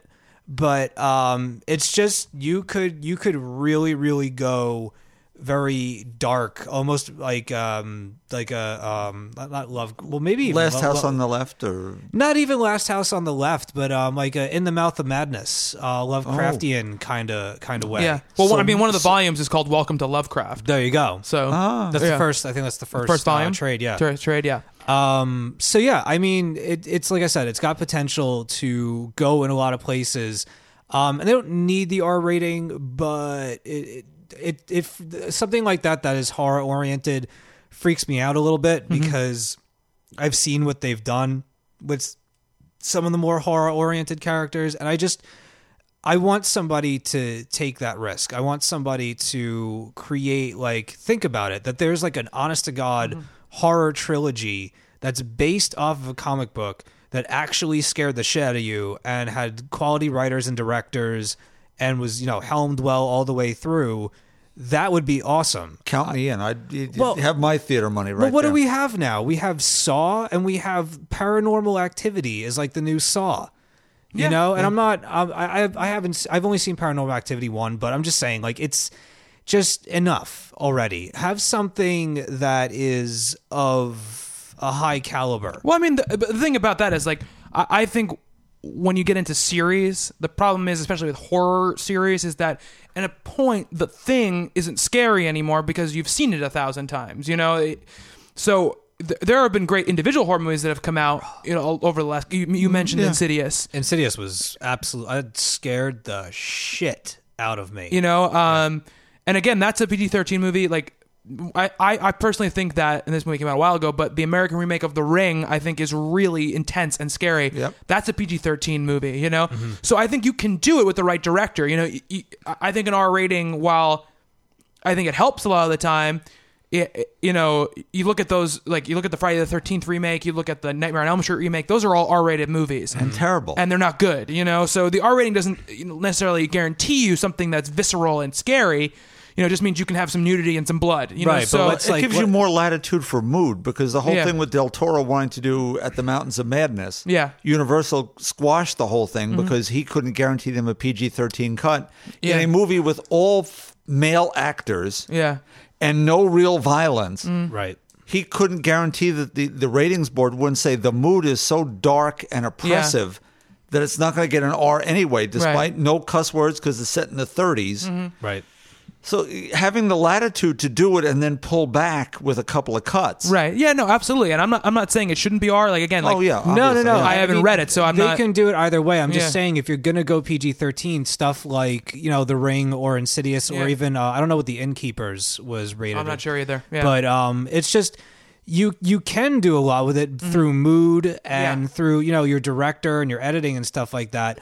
But I mean, you you know that sometimes they get their hands on something, Mm-hmm. and it just turns into something that you walked away from, and you're kind of like, oh, this is kind Yeah. stupid. I mean, it's it's funny too because you know you watch things like like American Horror Story, like that thing is in super intense, and that's on TV. It's also yeah. Well, I, I I was really enjoying that show for a while, and then the, something happened in it that I I called like in the beginning, and it was they it was like the big reveal was something that they had already told you in episode two. They sh- they show oh. you, and then there's this big reveal, and it was like, well, duh, and I was like, this is the stupidest fucking thing ever. But I'm talking about just tone and the things Yeah. they do on that show are very intense and they're even graphically sexual. You know, a lot Yeah, of the times. guy in the gimp The- suit and yeah, whatever, the yeah. uh the school shooting. Yeah. Holy shit. So intense. And that's on TV. That's on at, you know, 9, 10 o'clock at night. So,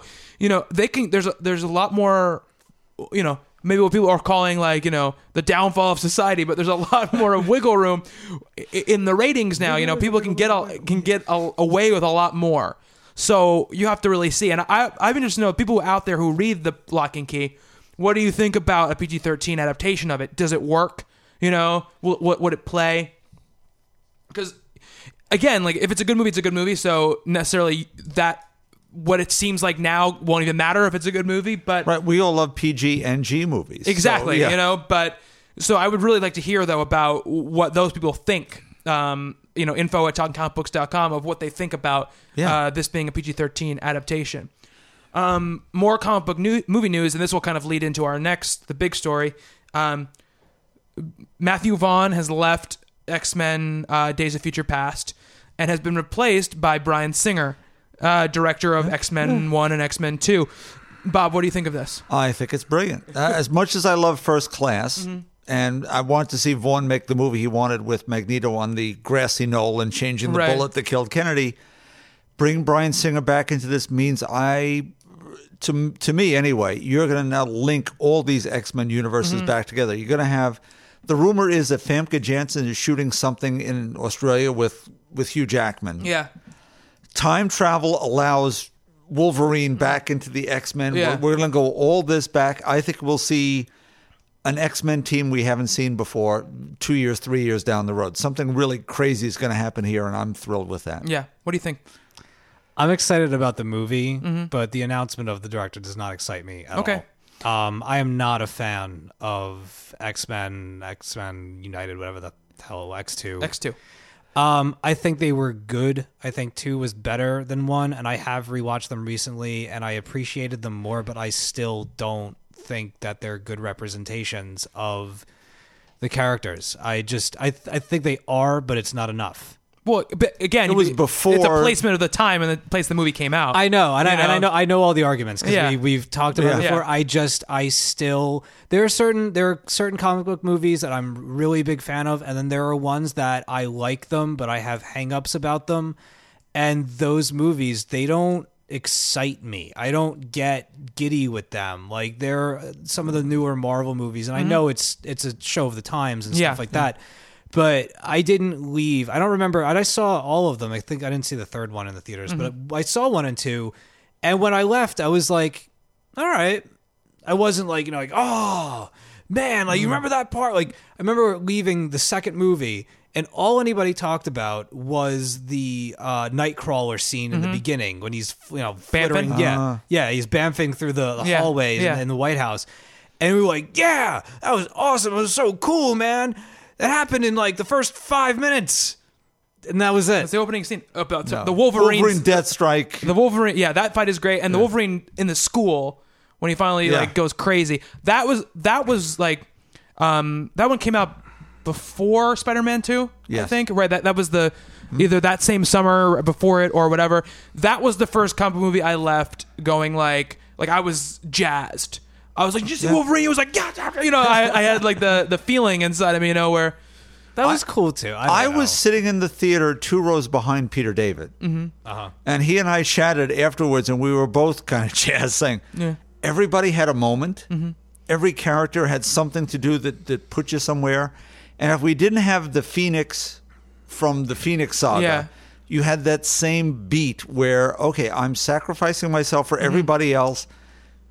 There's that Phoenix effects in the water. We Yeah. could have gone to that, Yeah. except they cheated and Yeah. cheaped themselves out eventually. I I, I think I think X two was pretty special. Yeah, I mean, the my problem with the X Men movies is, I mean, their Cyclops gets shortchanged in those Yeah. movies. Well, as he does in the books now. Yeah, yeah, but even at that point, and it, that's even an actor that Bryan Singer loved. He loved, you know, um, James Marsden, but he just couldn't. Sabretooth in the first one Well, Saber, but the first to me, the to me, the first one, I don't love the first one. I think the first Yeah. one, the but the first X Men movie was really the first big superhero movie where you're like, wow, they actually kind of did the thing that that happens in the books. You know, you know they, they but again, those days uh, they didn't want to show people flying. They didn't want to.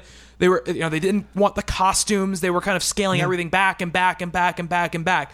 The first movie has a lot of problems. I think the second movie has problems as well. But when you start out the fir- second movie with Nightcrawler, literally banthing, like the, the noise is a banth, you know, around the White House doing all that crazy stuff. You know, you hadn't, you hadn't seen that before. y- You know, um, you look at it in comparison to now, and yeah, don't worry, the Marvel movies that are happening now, they get it much more No, than those blow it- movies they did. blow it away yeah, completely. But you listen to Bryan Singer talk about those movies and the stuff he wanted to do with those movies. Fox didn't even want to make the X Men movie. Like they th- that movie was the budget was like fifty million dollars. Like they didn't want to make it. They were just like, this movie's going to not make any money. It'll, it'll it'll make sixty million dollars. It'll you know whatever. They were shocked by how much money it made. And even on the second one, after the first one had made all that money, they didn't want to give Bryan Singer a lot of money. Bryan Singer wanted to do Sentinels in the second movie, and they wouldn't let him do it. You know, and then he wanted to do a two movie Phoenix saga, and to be fair, it was kind of Bryan Singer's fault a little bit. He was like, "Look, I want to go direct Superman. This is like my dream thing to direct." And they and Fox was like, "Well, we're not waiting for you. We're gonna make X Men three, and the series went off a cliff until Matthew Vaughn, Yes. who was supposed to direct X Men three ori- originally, made First Class. So it's been a long road. But Bryan Singer's a great director. Usual Suspects, obviously. Um, I'm really excited about it. I'm really excited he's taking back over. If it wasn't going to be Matthew Vaughn, I'm excited that it's Bryan Singer. At least it's not Brett Ratner. Exactly. Exactly. exactly. He can go make Rush Hour 4. And it's obvious too that this is going to really, with Mark Millar taking over, you know, the kind of Kevin Feige role or the Joss Whedon role with Fox with their Marvel properties. I I think this bodes well for their their Marvel movie universe. Um, and I'm really, ex- I want to see. Thing is, like, I want to see Hugh Jackman as Wolverine wearing the fucking yellow costume with the With with, the big the big pointy mask, ear yeah, mask yeah. thing. That's what I want to see. You know, You think they're going to do that? I think th- I think they'll do it. I, Yeah. I I think at this point, if you can have Chris Evans running around in a red, white, and blue, you know, as Tony Stark called it, spangly outfit, you know, You, you can have Thor wearing what he's wearing. You can certainly have them in their yellow. And in X Men First Class, they do the yellow costumes. There's just no Wolverine, you know. Um, and we can bring Cyclops back in. I think that it- doing folding these things together, I think will really, I think, it make for a pretty special movie. Um, now, this leads us into the last story, which happened like right smack middle of this hurricane thing. And we got an email, obviously, from a listener, and I just want to read out real quick. Um, uh, this is from Adam, and he, he sent us a link to this, and, it's the link to Disney buying Lucasfilm for uh, $4 billion. Um, and he says, Now I know what you're saying. We were burned with episode one, but if Disney can do what they did for Marvel to Star Wars, we might have some new movies to be proud of. I'm excited for this. Could it be the Thrawn trilogy, which is a series of books that were written? Um, maybe a new trilogy set years after Return of the Jedi with Luke's kid and Luke as the Obi Wan type character running the Jedi Academy. I know this news isn't popular with a lot of the fans out there, and I understand Episode 1 was a giant letdown, beyond words, but I have more hope for this one. For one, it's completely out of George's hands. Also, Disney has a pretty good track record with Marvel. I know and went to see John Carter, but I was surprised at how good it was. I'll stay excited until I hear something I don't like. Until then, this is awesome news. Um, and the reason this ties into our last story is because when Matthew Vaughn left X Men First Class uh, two weeks ago, wherever it was, people were very confused because he'd been on the movie the entire time. They said there was some sort of scheduling conflict, but they did not say what it was. Um, and now the news comes out about this, and he is now the front runner to direct the next Star Wars movie. Um, so before we get into that, though, Bob, let's start with you. Disney buying Lucasfilm, three new Star Wars movies planned. What do you think? It can't be any worse than what they just did with those other three, which are horrible. The uh, first, of, look, look, I'm gonna, I'm going to compose myself and not go into a rant here, but if you're going to invalidate one of the greatest dramatic moments in movie history, Luke, I'm your father, by trying to tell me the story that leads up to it, which is just such a misstep mm-hmm. for my money. Mm-hmm. Let's do episode seven. Right. I mean, George made, produced, because he only directed one, two and a half really good movies. Mm-hmm. You know, Jedi runs off a cliff. I don't want to see effing Ewoks. I don't want to see It's Muppet Dance Party. Exactly. I don't want to see Darth Vader excused for for you know massacring billions of people. It's all just crap. Mm-hmm. He lost his own way. With he, great idea, man. Puts a lot of things together. Brilliant technician. Mm-hmm. Lousy director. Lousy writer. Let's move forward. Let's give other people a chance who might be better able to do the right thing here. So I'm all for this. I think it could be a lot of fun. For those who are saying, and this happened a lot on Twitter once it you know got announced, we're being like, "Oh my god, now we can finally get the original movies on Blu-ray," you know, the original cuts. Di- Marvel, uh, Disney has no rights to the distribution of the first se- the first six attack. movies. Okay, that's too Th- bad. Yeah, no, th- that those movies still squarely belong to Fox as far as distribution. Now, I will say the only hope for that though is that the main person behind the not releasing the original films was George, George, Lucas. yeah.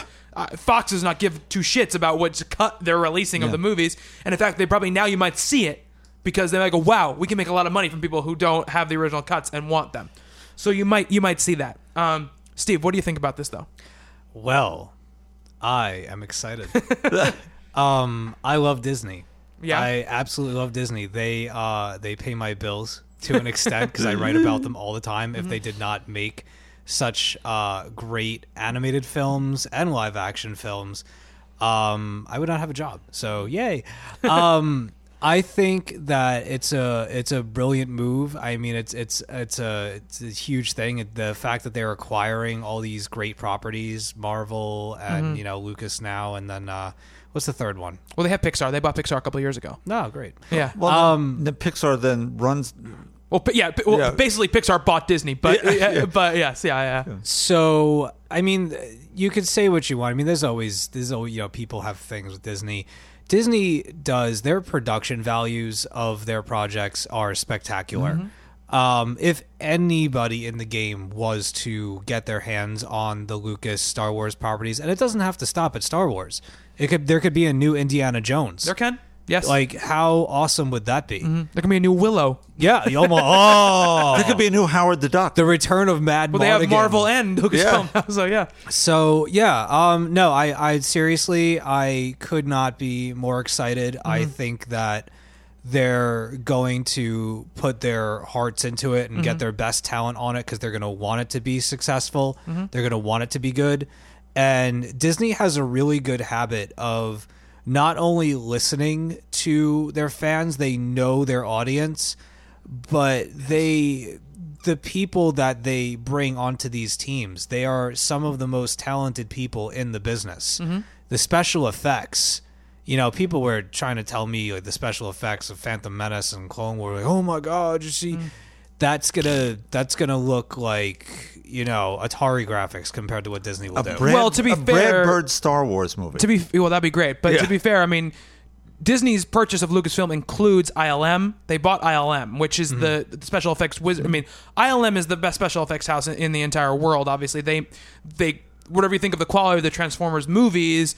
It looks like there are real fucking giant robots walking around, Yeah. and that you know, and they made those. They did all the they did effects on Harry Potter movies. You know, they, they're the big the big time shit. And so, mm-hmm. It's an interesting collection of stuff. I will say this: the the assertion that this will be similar to the Marvel situation is a little bit off, I think, because Marvel came Marvel came in, they were bought, they were already a studio, they were running the way they were running. It's not like they uh-huh. changed leadership. You know, Kevin Feige kept up what he was doing.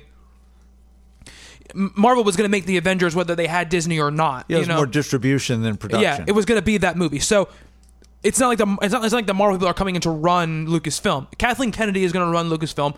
She's a great producer. She's been producing for years and years and years. That's under good stewardship. I, I think just the, purely the fact that George Lucas will not be directing or writing the movies, and I'm not saying that to be a troll or to be mean, is going to change the quality of those films. It- there are a whole generation of filmmakers and writers who the, their biggest influence in the in their entire professional careers is Star Wars, you know, and they have never got a chance to touch th- that property, you know, and that's what's going to happen now. You don't think Matthew Vaughn grew up watching Star Wars? I guarantee you he did. You know, whoever's going to write these movies, I guarantee you is going to be a huge Star Wars fan. Um, and I think Disney, just like you know with Marvel, you let the people who love and respect the property make it. You know, I think to a point, George Lucas obviously loved and respected Star Wars. It was his baby. He created it. It made him the person that he is as far as financially. But I think at a point, George Lucas got tired of doing Star Wars. You know, while he was doing them. yeah, while he was doing them. You know, I, I think. I, I think the best Star Wars movie is Empire Strikes Back. Agreed. which doesn't George Lucas did not write or direct.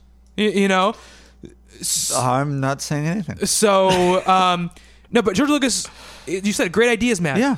The the special effects as we know them today would not exist without George Lucas. No, I, I, I'll, I'll claim the age card here. I grew up. Lucas is ten years older than I am. I think so. Uh, reasonably yeah. something yeah. like that. We grew up in the same period, saw Flash Gordon, Buck Rogers, and as a 21 year old grown up Mm-hmm. sitting in a theater and seeing Star Wars for the first time and seeing all those childish fantasies, not even child, like childish things with terrible special effects played out Mm-hmm.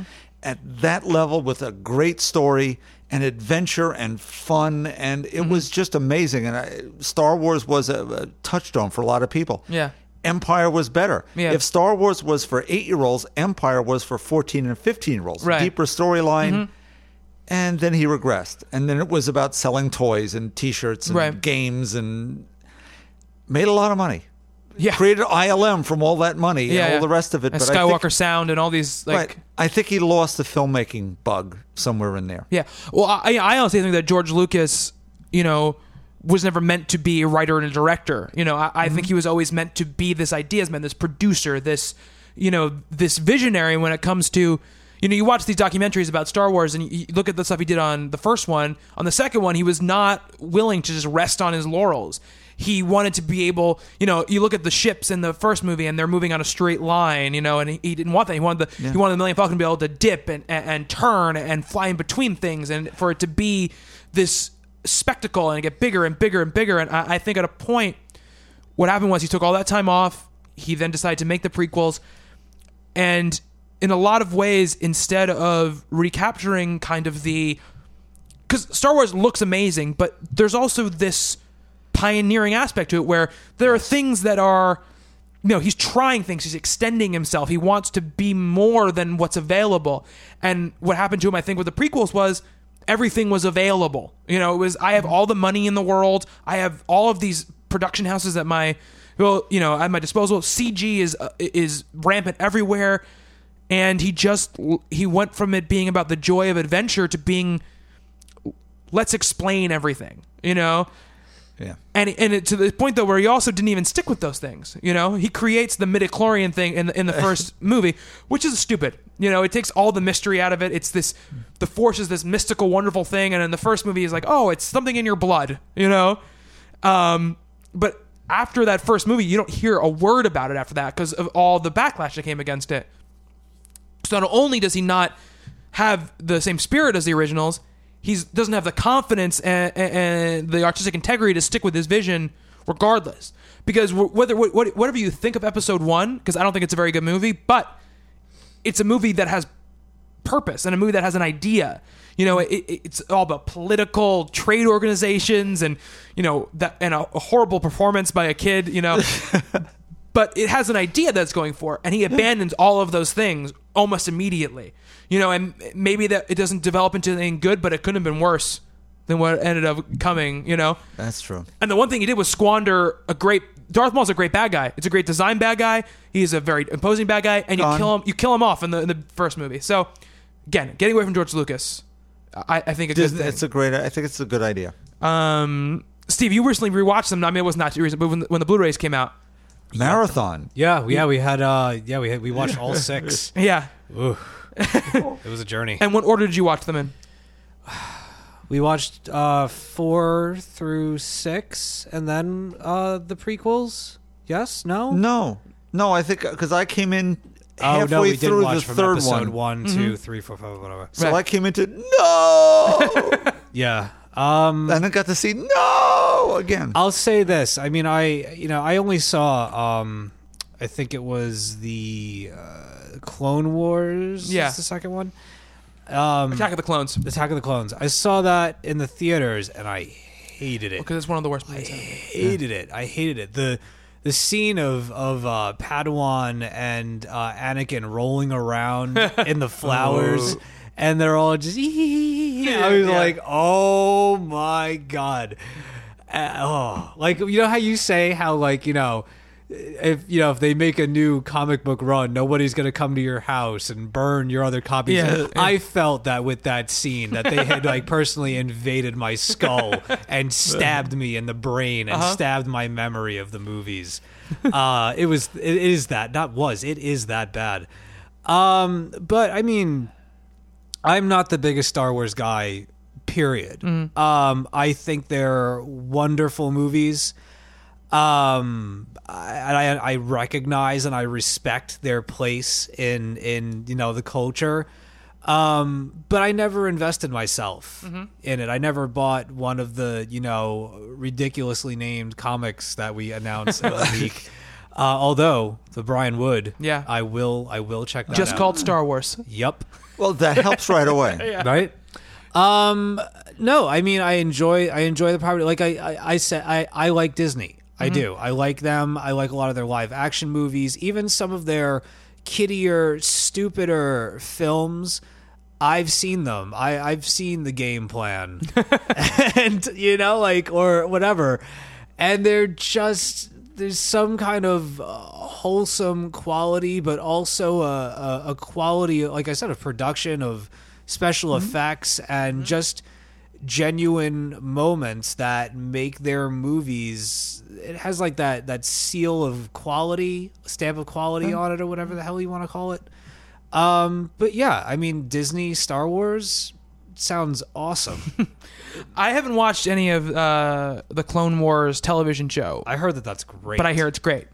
You know, and you know, I just I think that for a lot of people our age and older, like all the way up, who grew who you know saw Star Wars, grew up with it, or watched it when they were twenty or whatever, it's been sullied a little bit in our eyes. You know, it's been thrown in our face countless times, re- released and re-released and re-released again, and you know a string of bad movies and a, and a, and a lot of, of other stuff. And I, I feel like my excitement when I heard this n- news was not as big as it I, I, I expected it to be because I'm just a little burnt out. But you know, if if they're good, that'll be great. I remember sitting down in episode three and just sitting there and being like, just please be cool. Like that's all I wanted, you know? and it was. I mean, there were moments. Uh, yeah. It has moments, but in the end, it just did not, you you know, equal itself. Now, I'm completely burnt out. Yeah.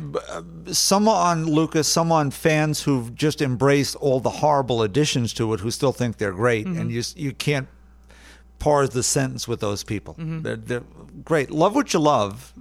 Uh, d- Don't proselytize. This is a reset. This is hitting the reset button.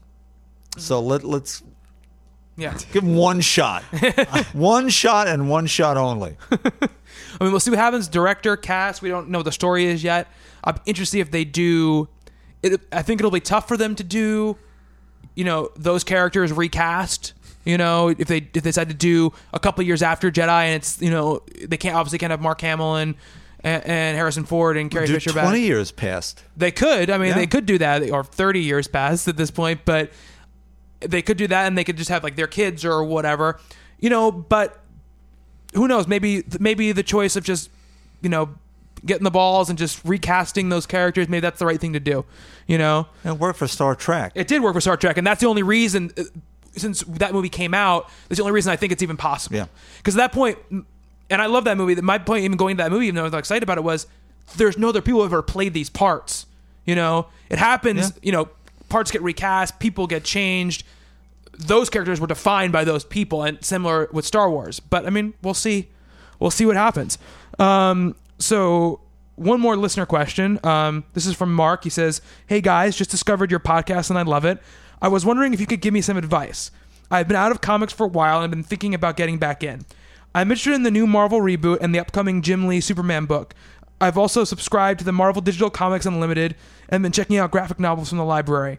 There is so much content out there. I want to try to narrow my focus and not waste my time or entertainment dollar. I'm kind of lost and looking for a springboard back into comics.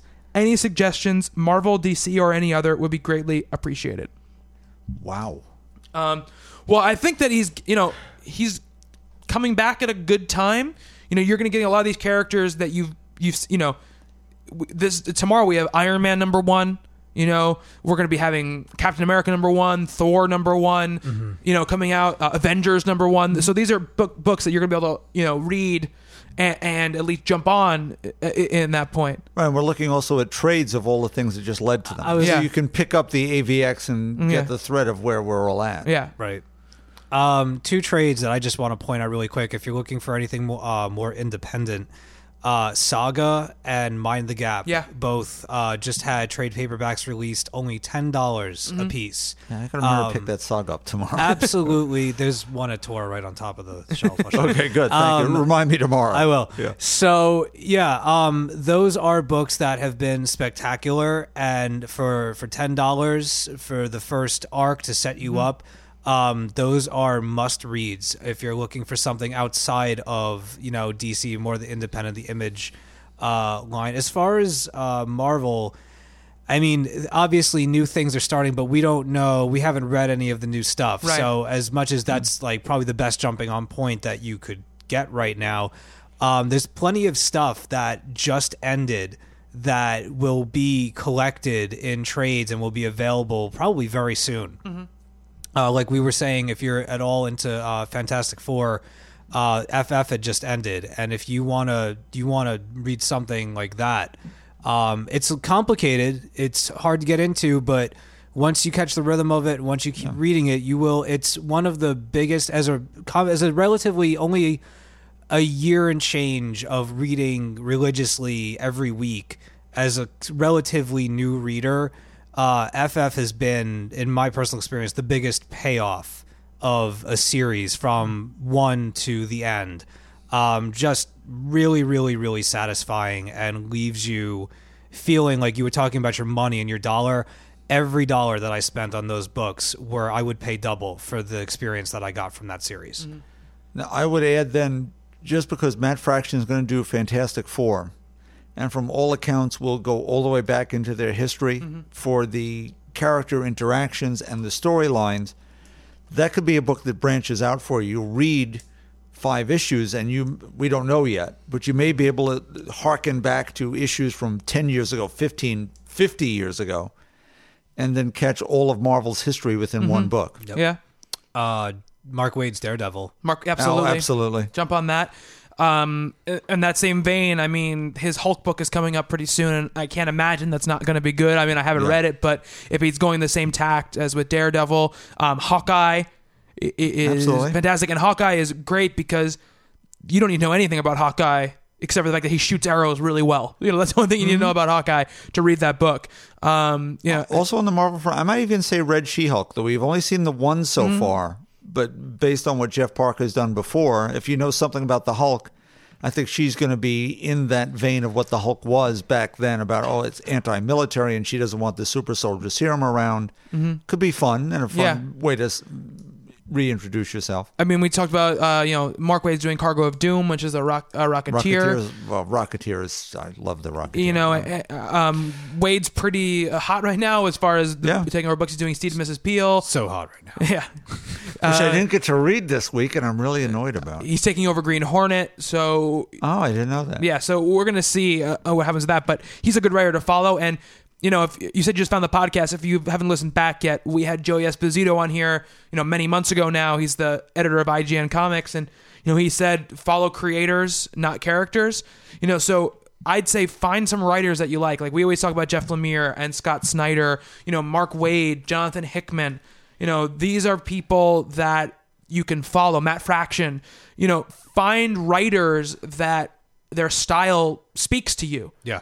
And go for them. Like, Mm-hmm. you know, Steve loves the Luna Brothers. It doesn't matter what their topic is. He just loves the Luna Brothers, you know? I So love their people. Exactly, and that's w- I I think that's what we've discovered more and more. I I, I'll, I can't speak for Steve, but for myself is as we've gone along. Yeah, I love Spider Man, but if, if it was bad and Dan Slott wasn't writing it, I probably wouldn't be reading it. You know, I wouldn't just read Spider Man to read Spider Man if it wasn't any good. Um, you have to find writers that speak to you. You know, um, so you know, find out what styles you like, what types of thing you like. If you like dark stuff, like Lemire is a really good writer for that. So is Snyder. You know, um, Severed. Severed, yeah. Uh, th- th- like, listen, the new Joker stuff that Snyder is doing is really dark and really twisted. If you don't like that kind of stuff, it's probably not your bag, you know. But if you do, then go for that. Um, so that's what I'd say. I mean, find, but though, I mean, I, I hate even saying read Batman because we say it every, I think like every time, but it, it's worth repeating. You know, these are books that you should be reading. Sample while you're in the store. Yeah. if you're allowed to read something or go, go to one of the, the big bookstores, Mm-hmm. Re, sit down at one of those tables that Barnes and Noble sets out, grab a trade off the shelf. Yeah. Buy one of their coffees, sit there. They don't care. They made $4 on the coffee, whether you buy a book or not. They don't Yeah. give a rat's ass. Read some books. Buy Animal Man. Yeah, by, I'd say this too. If you're interested in a character like Green Lantern or Green Arrow or Batman or Spider Man or Fantastic Four, do a search on Google. Go best Fantastic Four stories, hmm? and then go on Amazon and search for trades for those stories. You know, you, you have to wet your whistle somehow because because for me it's oh it's about like it's about for me for comic books. This getting back into it was reading Batman, reading characters that I knew I would like getting into them and being like, well, what else is there? You know? When were these stories told well? Yeah. Right. It's an overwhelming amount of content that exists out there. And if you Right. try to tackle it all, you're going to get overwhelmed. You're not going to focus on anything and you're not going to be able to really get your, your rhythm, you know? We started out just doing New 52 stuff. And I think, honestly, looking back, it was the best thing we possibly could have done. Yeah. Because we, we had a line of things we were reading. We figured out what we liked, what we didn't like. And we were then we were able to branch out from there, you know? Yes, we did. Yeah, by a, a lot. Yeah, no, that's good advice. but I'm really happy you found the podcast, and I'm glad that it's helping you out. And just so you know, on this podcast, if you're right into us, it's called the Scott Snyder Superman book. It's not called the Jim Lee Superman book. Yeah. so there's that. if you're gonna write into this podcast, come on. yeah. We all know where our bread is buttered. All right. Uh, Hi, Scott. yeah. Beer at five dollars. Get out of here. Uh, so Steve, it's gonna be a light week this week. You think? You got a butt that won't quit. I'm sorry. Uh, no, no, no, it's not. No, this is going to be. Um, this is going to be Heinz Beans week. is what this is going to be. Especially since I have no fucking refrigerator. All of my food ruined. Uh, no, I hope it's- you've thrown it away already. uh, some of it. Some of it. Some what? Nine days later, it all Dude, goes. my my house is less than 30 degrees. You walk in, you can see your breath. That's Okay. how fucking cold it I is. understand that maybe if there's jelly in your refrigerator, it's still good. No, I threw out I threw out whatever I thought was suspect. So I thought I think that whatever's left in there If it was growing mold, no, you should look, throw it out. I can deal with funk. I, I have a past with funk. I can deal with funk. The first thing I'm going to do when I get my electricity back is do a fucking dance. After the dance, I'm going to take a hot shower. After the hot shower, I'm going to clean the shit out of my refrigerator Yeah. with all kinds of disinfectant. And I've already got one of those face masks so I don't have to breathe the funk in. And then I just, uh, yeah, no, Bobby, it's not going to be a light week because there's lots of Marvel Now books are starting today. Uh, lots of stuff that I'm excited to read. And um, it's just the list. It gets bigger every single week because there. This is just it's a it's an industry and it's an entertainment medium that just has a lot of talented people in it, whether it's writers or artists. I like a little bit of all of it. All right, so let's see. Uh, Here we go. Boom Studio starting it off. We have the trade paperback of Adventure Time, Volume One. Buy that. We have uh, Clive Barker's Hellraiser: The Road Below, number one. We have uh, Shrug. Freela- Freelancers, number one. We have Garfield, number seven. Actually, Oh yeah. yeah. And Garfield. Uh, Hypernaturals, number five. Planet of the Apes: Cataclysm, number three. So fo- so far so good. You're not really uh. Oh, oh, wait till wait till we get to Marvel, dude. It's gonna be All right. ridiculous. All right, so from Dark Horse Comics, we have 47 Ronin, number one of five. Uh, we have Buffy the Vampire Slayer, Willow Wonderland, Oh, number sweet. one of five. Yay. Uh, C- Colder, number one of five. Who? Maybe. Maybe. Colder, like colder. Brr. Oh. I'm expecting an X Files kind of thing. No, My no, house. But um, Yeah. um, Uh, Criminal Macabre, They Fight by Night, one shot. Sweet. Um, and uh, I like that series. It's. I didn't know it was a series. Ragemoor hardcover. Uh, from DC Comics, we have Action Comics number 14, Animal Man number 14, Batwing number 14, Before Watchmen Moloch number 1 of 2. Um, we have Detective Comics number 14. Uh, no, the the last one was really good. Yeah? The new the new team, I Jason don't- Fabok, I don't know if I got it. the guy who uh, did the team the Chew team is doing the book now. Oh, oh, the penguin. Yeah. Uh, oh, yeah, yeah, Yeah. It was. It was okay. Okay, I remember. Yeah, that it's like one a now. mystery- yeah, Yes. yeah. It was. right. It was better. It wasn't like I didn't thrill me too much, but it was better. Um, we have Dial H number six, Yeah. Earth two number six, Ferris number nine, uh, GI Combat number six, Green Arrow number fourteen. May have to try that. Well, that's that's not the start yet. He starts Oh, at number Then I seventeen. won't bother. Green Lantern Oh, wait. number fourteen. Yay! Um, I'm a Green Lantern fan now. Legends of the Dark Knight number two. Sweet. Um, we have uh, Smallville season eleven number seven. Gag. Stormwatch number fourteen. Neither of you guys have read the Smallville book, so you don't know if it's any good or not. I watched the show. It was gack. I know, but so still, the book is gack. Brian Q. Miller, who did I don't that care. that Well, uh, he did Batgirl Batgirl. run. I Yeah, did that's great. I seventy do round It's Batgirl. Smallville. It's gack. Um, Today's word of the day. Stormwatch number fourteen. Swamp Thing number fourteen. Sweet Tooth number thirty nine. Yes. And uh, World's Finest number six. Hooray! Uh, Dynamite, we have Flash Gordon Zeitgeist number seven, Garth Ennis's Battlefields number one, Garth Ennis's Jennifer Blood number nineteen, Pathfinder number three, Not by Garth Ennis. uh, no, Shadow number seven, Warlords of Mars Dejah Thoris number eighteen. Um, from IDW, we have Danger Girl GI Joe number four. We have GI Joe number nineteen, Love and Capes What to Expect number four of six. Yay! Ooh. Magic the Gathering, The Spell Thief, number four. Mars Attacks, number five. Popeye, number seven. Oh. Um, Pound Pound Ghouls Night Out, number three. uh, Star Trek: and The Next Generation, Hive, number two. Teenage Mutant Ninja Turtles Color Classics number six, and Transformers Regeneration One number Oh, eighty-five. By I the w- I way, wouldn't have guessed that one. The new Teenage Mutant Ninja Turtles show, awesome. I hear it's pretty awesome. Really? Yeah, awesome. yeah, that's what I heard. Love it. That is what I heard. Love it. Um, from Image, we have Creator Own Heroes number six. We have Epic Kill number six. We have Guarding the Globe number three. Harvest number four of five. Yay. Manhattan Projects number seven. Nancy in Hell on Earth number four. Uh, From Nancy and Sluggo. There's, I think there's a series of spin- or another one of that because Nancy gets her period in hell. oh, really? Oh, So really? you know, look forward to that. Yeah. Uh, uh, Perhapanauts Danger Down Under number one. Wait, wait, wait, wait, wait. One more time with that. Perhapanauts Danger Down Under number one. Uh, Storm Dogs number one of six. Super Dinosaur number 15. well, and Thought Bubble Anthology number two. yeah, I did not.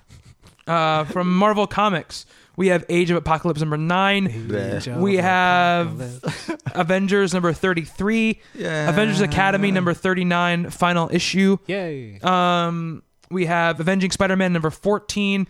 AVX Consequences number 5 of 5. you mean shenanigans? Daredevil End of Days number 2 of 8. Sweet. Deadpool number 1. Yay. Defenders number 12, which is Final the final issue. issue. Sweet. Um, we have No, Iron it's Man. not sweet that it's the final issue. I, I'm, I'm all right. Iron Man number 1. Yay. Um, New Avengers number 32. Um, Road to Oz number 3 of 6. Yay. Scarlet Spider number 11. Um, Space Knights number 2 of 3. Uncanny X-Force number 33. X Factor number 246. Yes. And X-Men number 38. Huzzah. Um, from Valiant, we have Shadow Man number 1. And uh, from Zenescope, we have uh, Volume Fly Volume 2, The Fall number 1. Oh my God. Hooray. I've been waiting for that since last year. The Jeff Goldblum fly. No. Oh, okay. Um, Fly was the real. It's actually my favorite thing that Zenescope's ever done. Um, it's about it, the the drug that you inject it into yourself, and it gives you the ability to fly. And it Oh. they be people become addicted to it, and you try to take it away from the person that's addicted to it, and they kind of go batshit, and it's really good. So I liked Wow. it a lot. All right. Obviously. So, yeah, you've been talking about that since like episode 3 Yeah. of the show. yeah. No, it's it's quality. I mean, find the trade paperback. It's really good. very cool. Very, very cool. Um, so that is about it for our show. I'm not forgetting anything you wanted to say, right? Yeah, What- but I'll I'll say it on the outro if there is such a. Well, word this as is kind of the outro, but you can say it now. Okay, I just Don't want forget to vote. don't forget to vote. Don't forget to vote. We have my Howard the Duck in 76 button, which we'll, we'll print a picture of. Uh, I just want to thank a couple of people who've written into me over our last episode, our little radio play. Right. Yeah. So for those of you who didn't listen, or maybe you saw it and you didn't know what it was, um, uh, obviously we didn't record episode last week because of the hurricane, and uh, a couple of years ago now, a year ago, Yeah. year and a half ago, uh, we did another podcast called Fanboy Remix, and for the 99th episode, 99. 99th episode, we did a radio play written by Bob that um, we were all in here sitting at this table. I produced it. Um, and we put it up. Uh, it's a uh, horror radio play. So if you guys haven't Yeah. checked it out, check it out. But go ahead, Bob. No, so uh, Dan Serpak and Ryan Carroll have both said very nice things, even though one of them said, I'm shocked it was so good. I won't say which one of them said that, but uh, I was shocked it was so good too. So we're on the same page. But it, Bobby did such a great job, and Steve uh, was a very creepy I like creature in this one. Yes, you were very good in that, and I wasn't, but it all worked out anyway. But so you, should fine. listen. It Everybody is was fine. people should listen. It's more than they expect, I think. I, I would agree. All right. So, um, yeah, but Bob wrote that whole thing. You know, he was, we, we went through a lot of notes, went through a lot of changes, and Bob was really good about it. So, yeah, check that out. Mostly, I was yeah, good. mostly. But, you know, writers, you have to deal with what you deal with. Uh, um, so, yeah, definitely check it out if you, if you get a chance. Um, if you guys, you know, want to let us know what you thought of that or any other episode, um, info at talkingcomicbooks.com is the email address. Um, talkingcomicbooks.com is the website, obviously, and at Talking Comics on Twitter and facebook.com slash Talking Comics. Um, get in touch with us any of those places. Uh, we're up over like 250 likes now on Facebook, so that's Wow. really awesome. I, I, I'm, I'm really proud of that. Um, and uh, you know, like I said, uh, we were supposed to do a horror week. Uh, you know, uh, during the Halloween week, we're not, we couldn't do it because everything had happened. So I think next week we're gonna roll out that content, whatever we had. We're gonna try to get some interviews and you know little belated Halloween for you guys. Keep uh keep the holiday going. Halloween is a holiday that just won't end. It- it- Well, absolutely, it, I wish. it might not, based on uh, depending on how the election goes. Ah! Bob had to get something in there. I had to. I had a whole bit planned, but I got, I got, I got shite canned on that. So we'll, we'll just. I move would like to, to make announcement, an announcement of What? sorts. If any of our listeners are electricians and you come to my house and you fix my stuff, I will personally buy your one week's worth of comics. So, Ooh. you know, get at me. Get at Steve. That's right. All right. So that is it uh, for talking comics for this week for Steve. Did you want to give out your personal? Oh, the personal ones. Right. It's been a couple weeks. I'm gonna, uh, at Bobby Shortle. Uh, my Twitter handle is at dead underscore anchorus. Bob Reyer at talkingcomicbooks.com. And uh, Stephanie, who's not here, is at Hello Cookie, obviously. Um, all right. So now I think that's all the business. That's old business, new business. Business. Yeah. We have a, it's down in the ledger.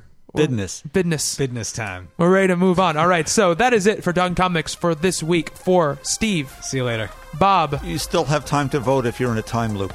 I have been Bobby. Until next time on Talking Comics, to be continued.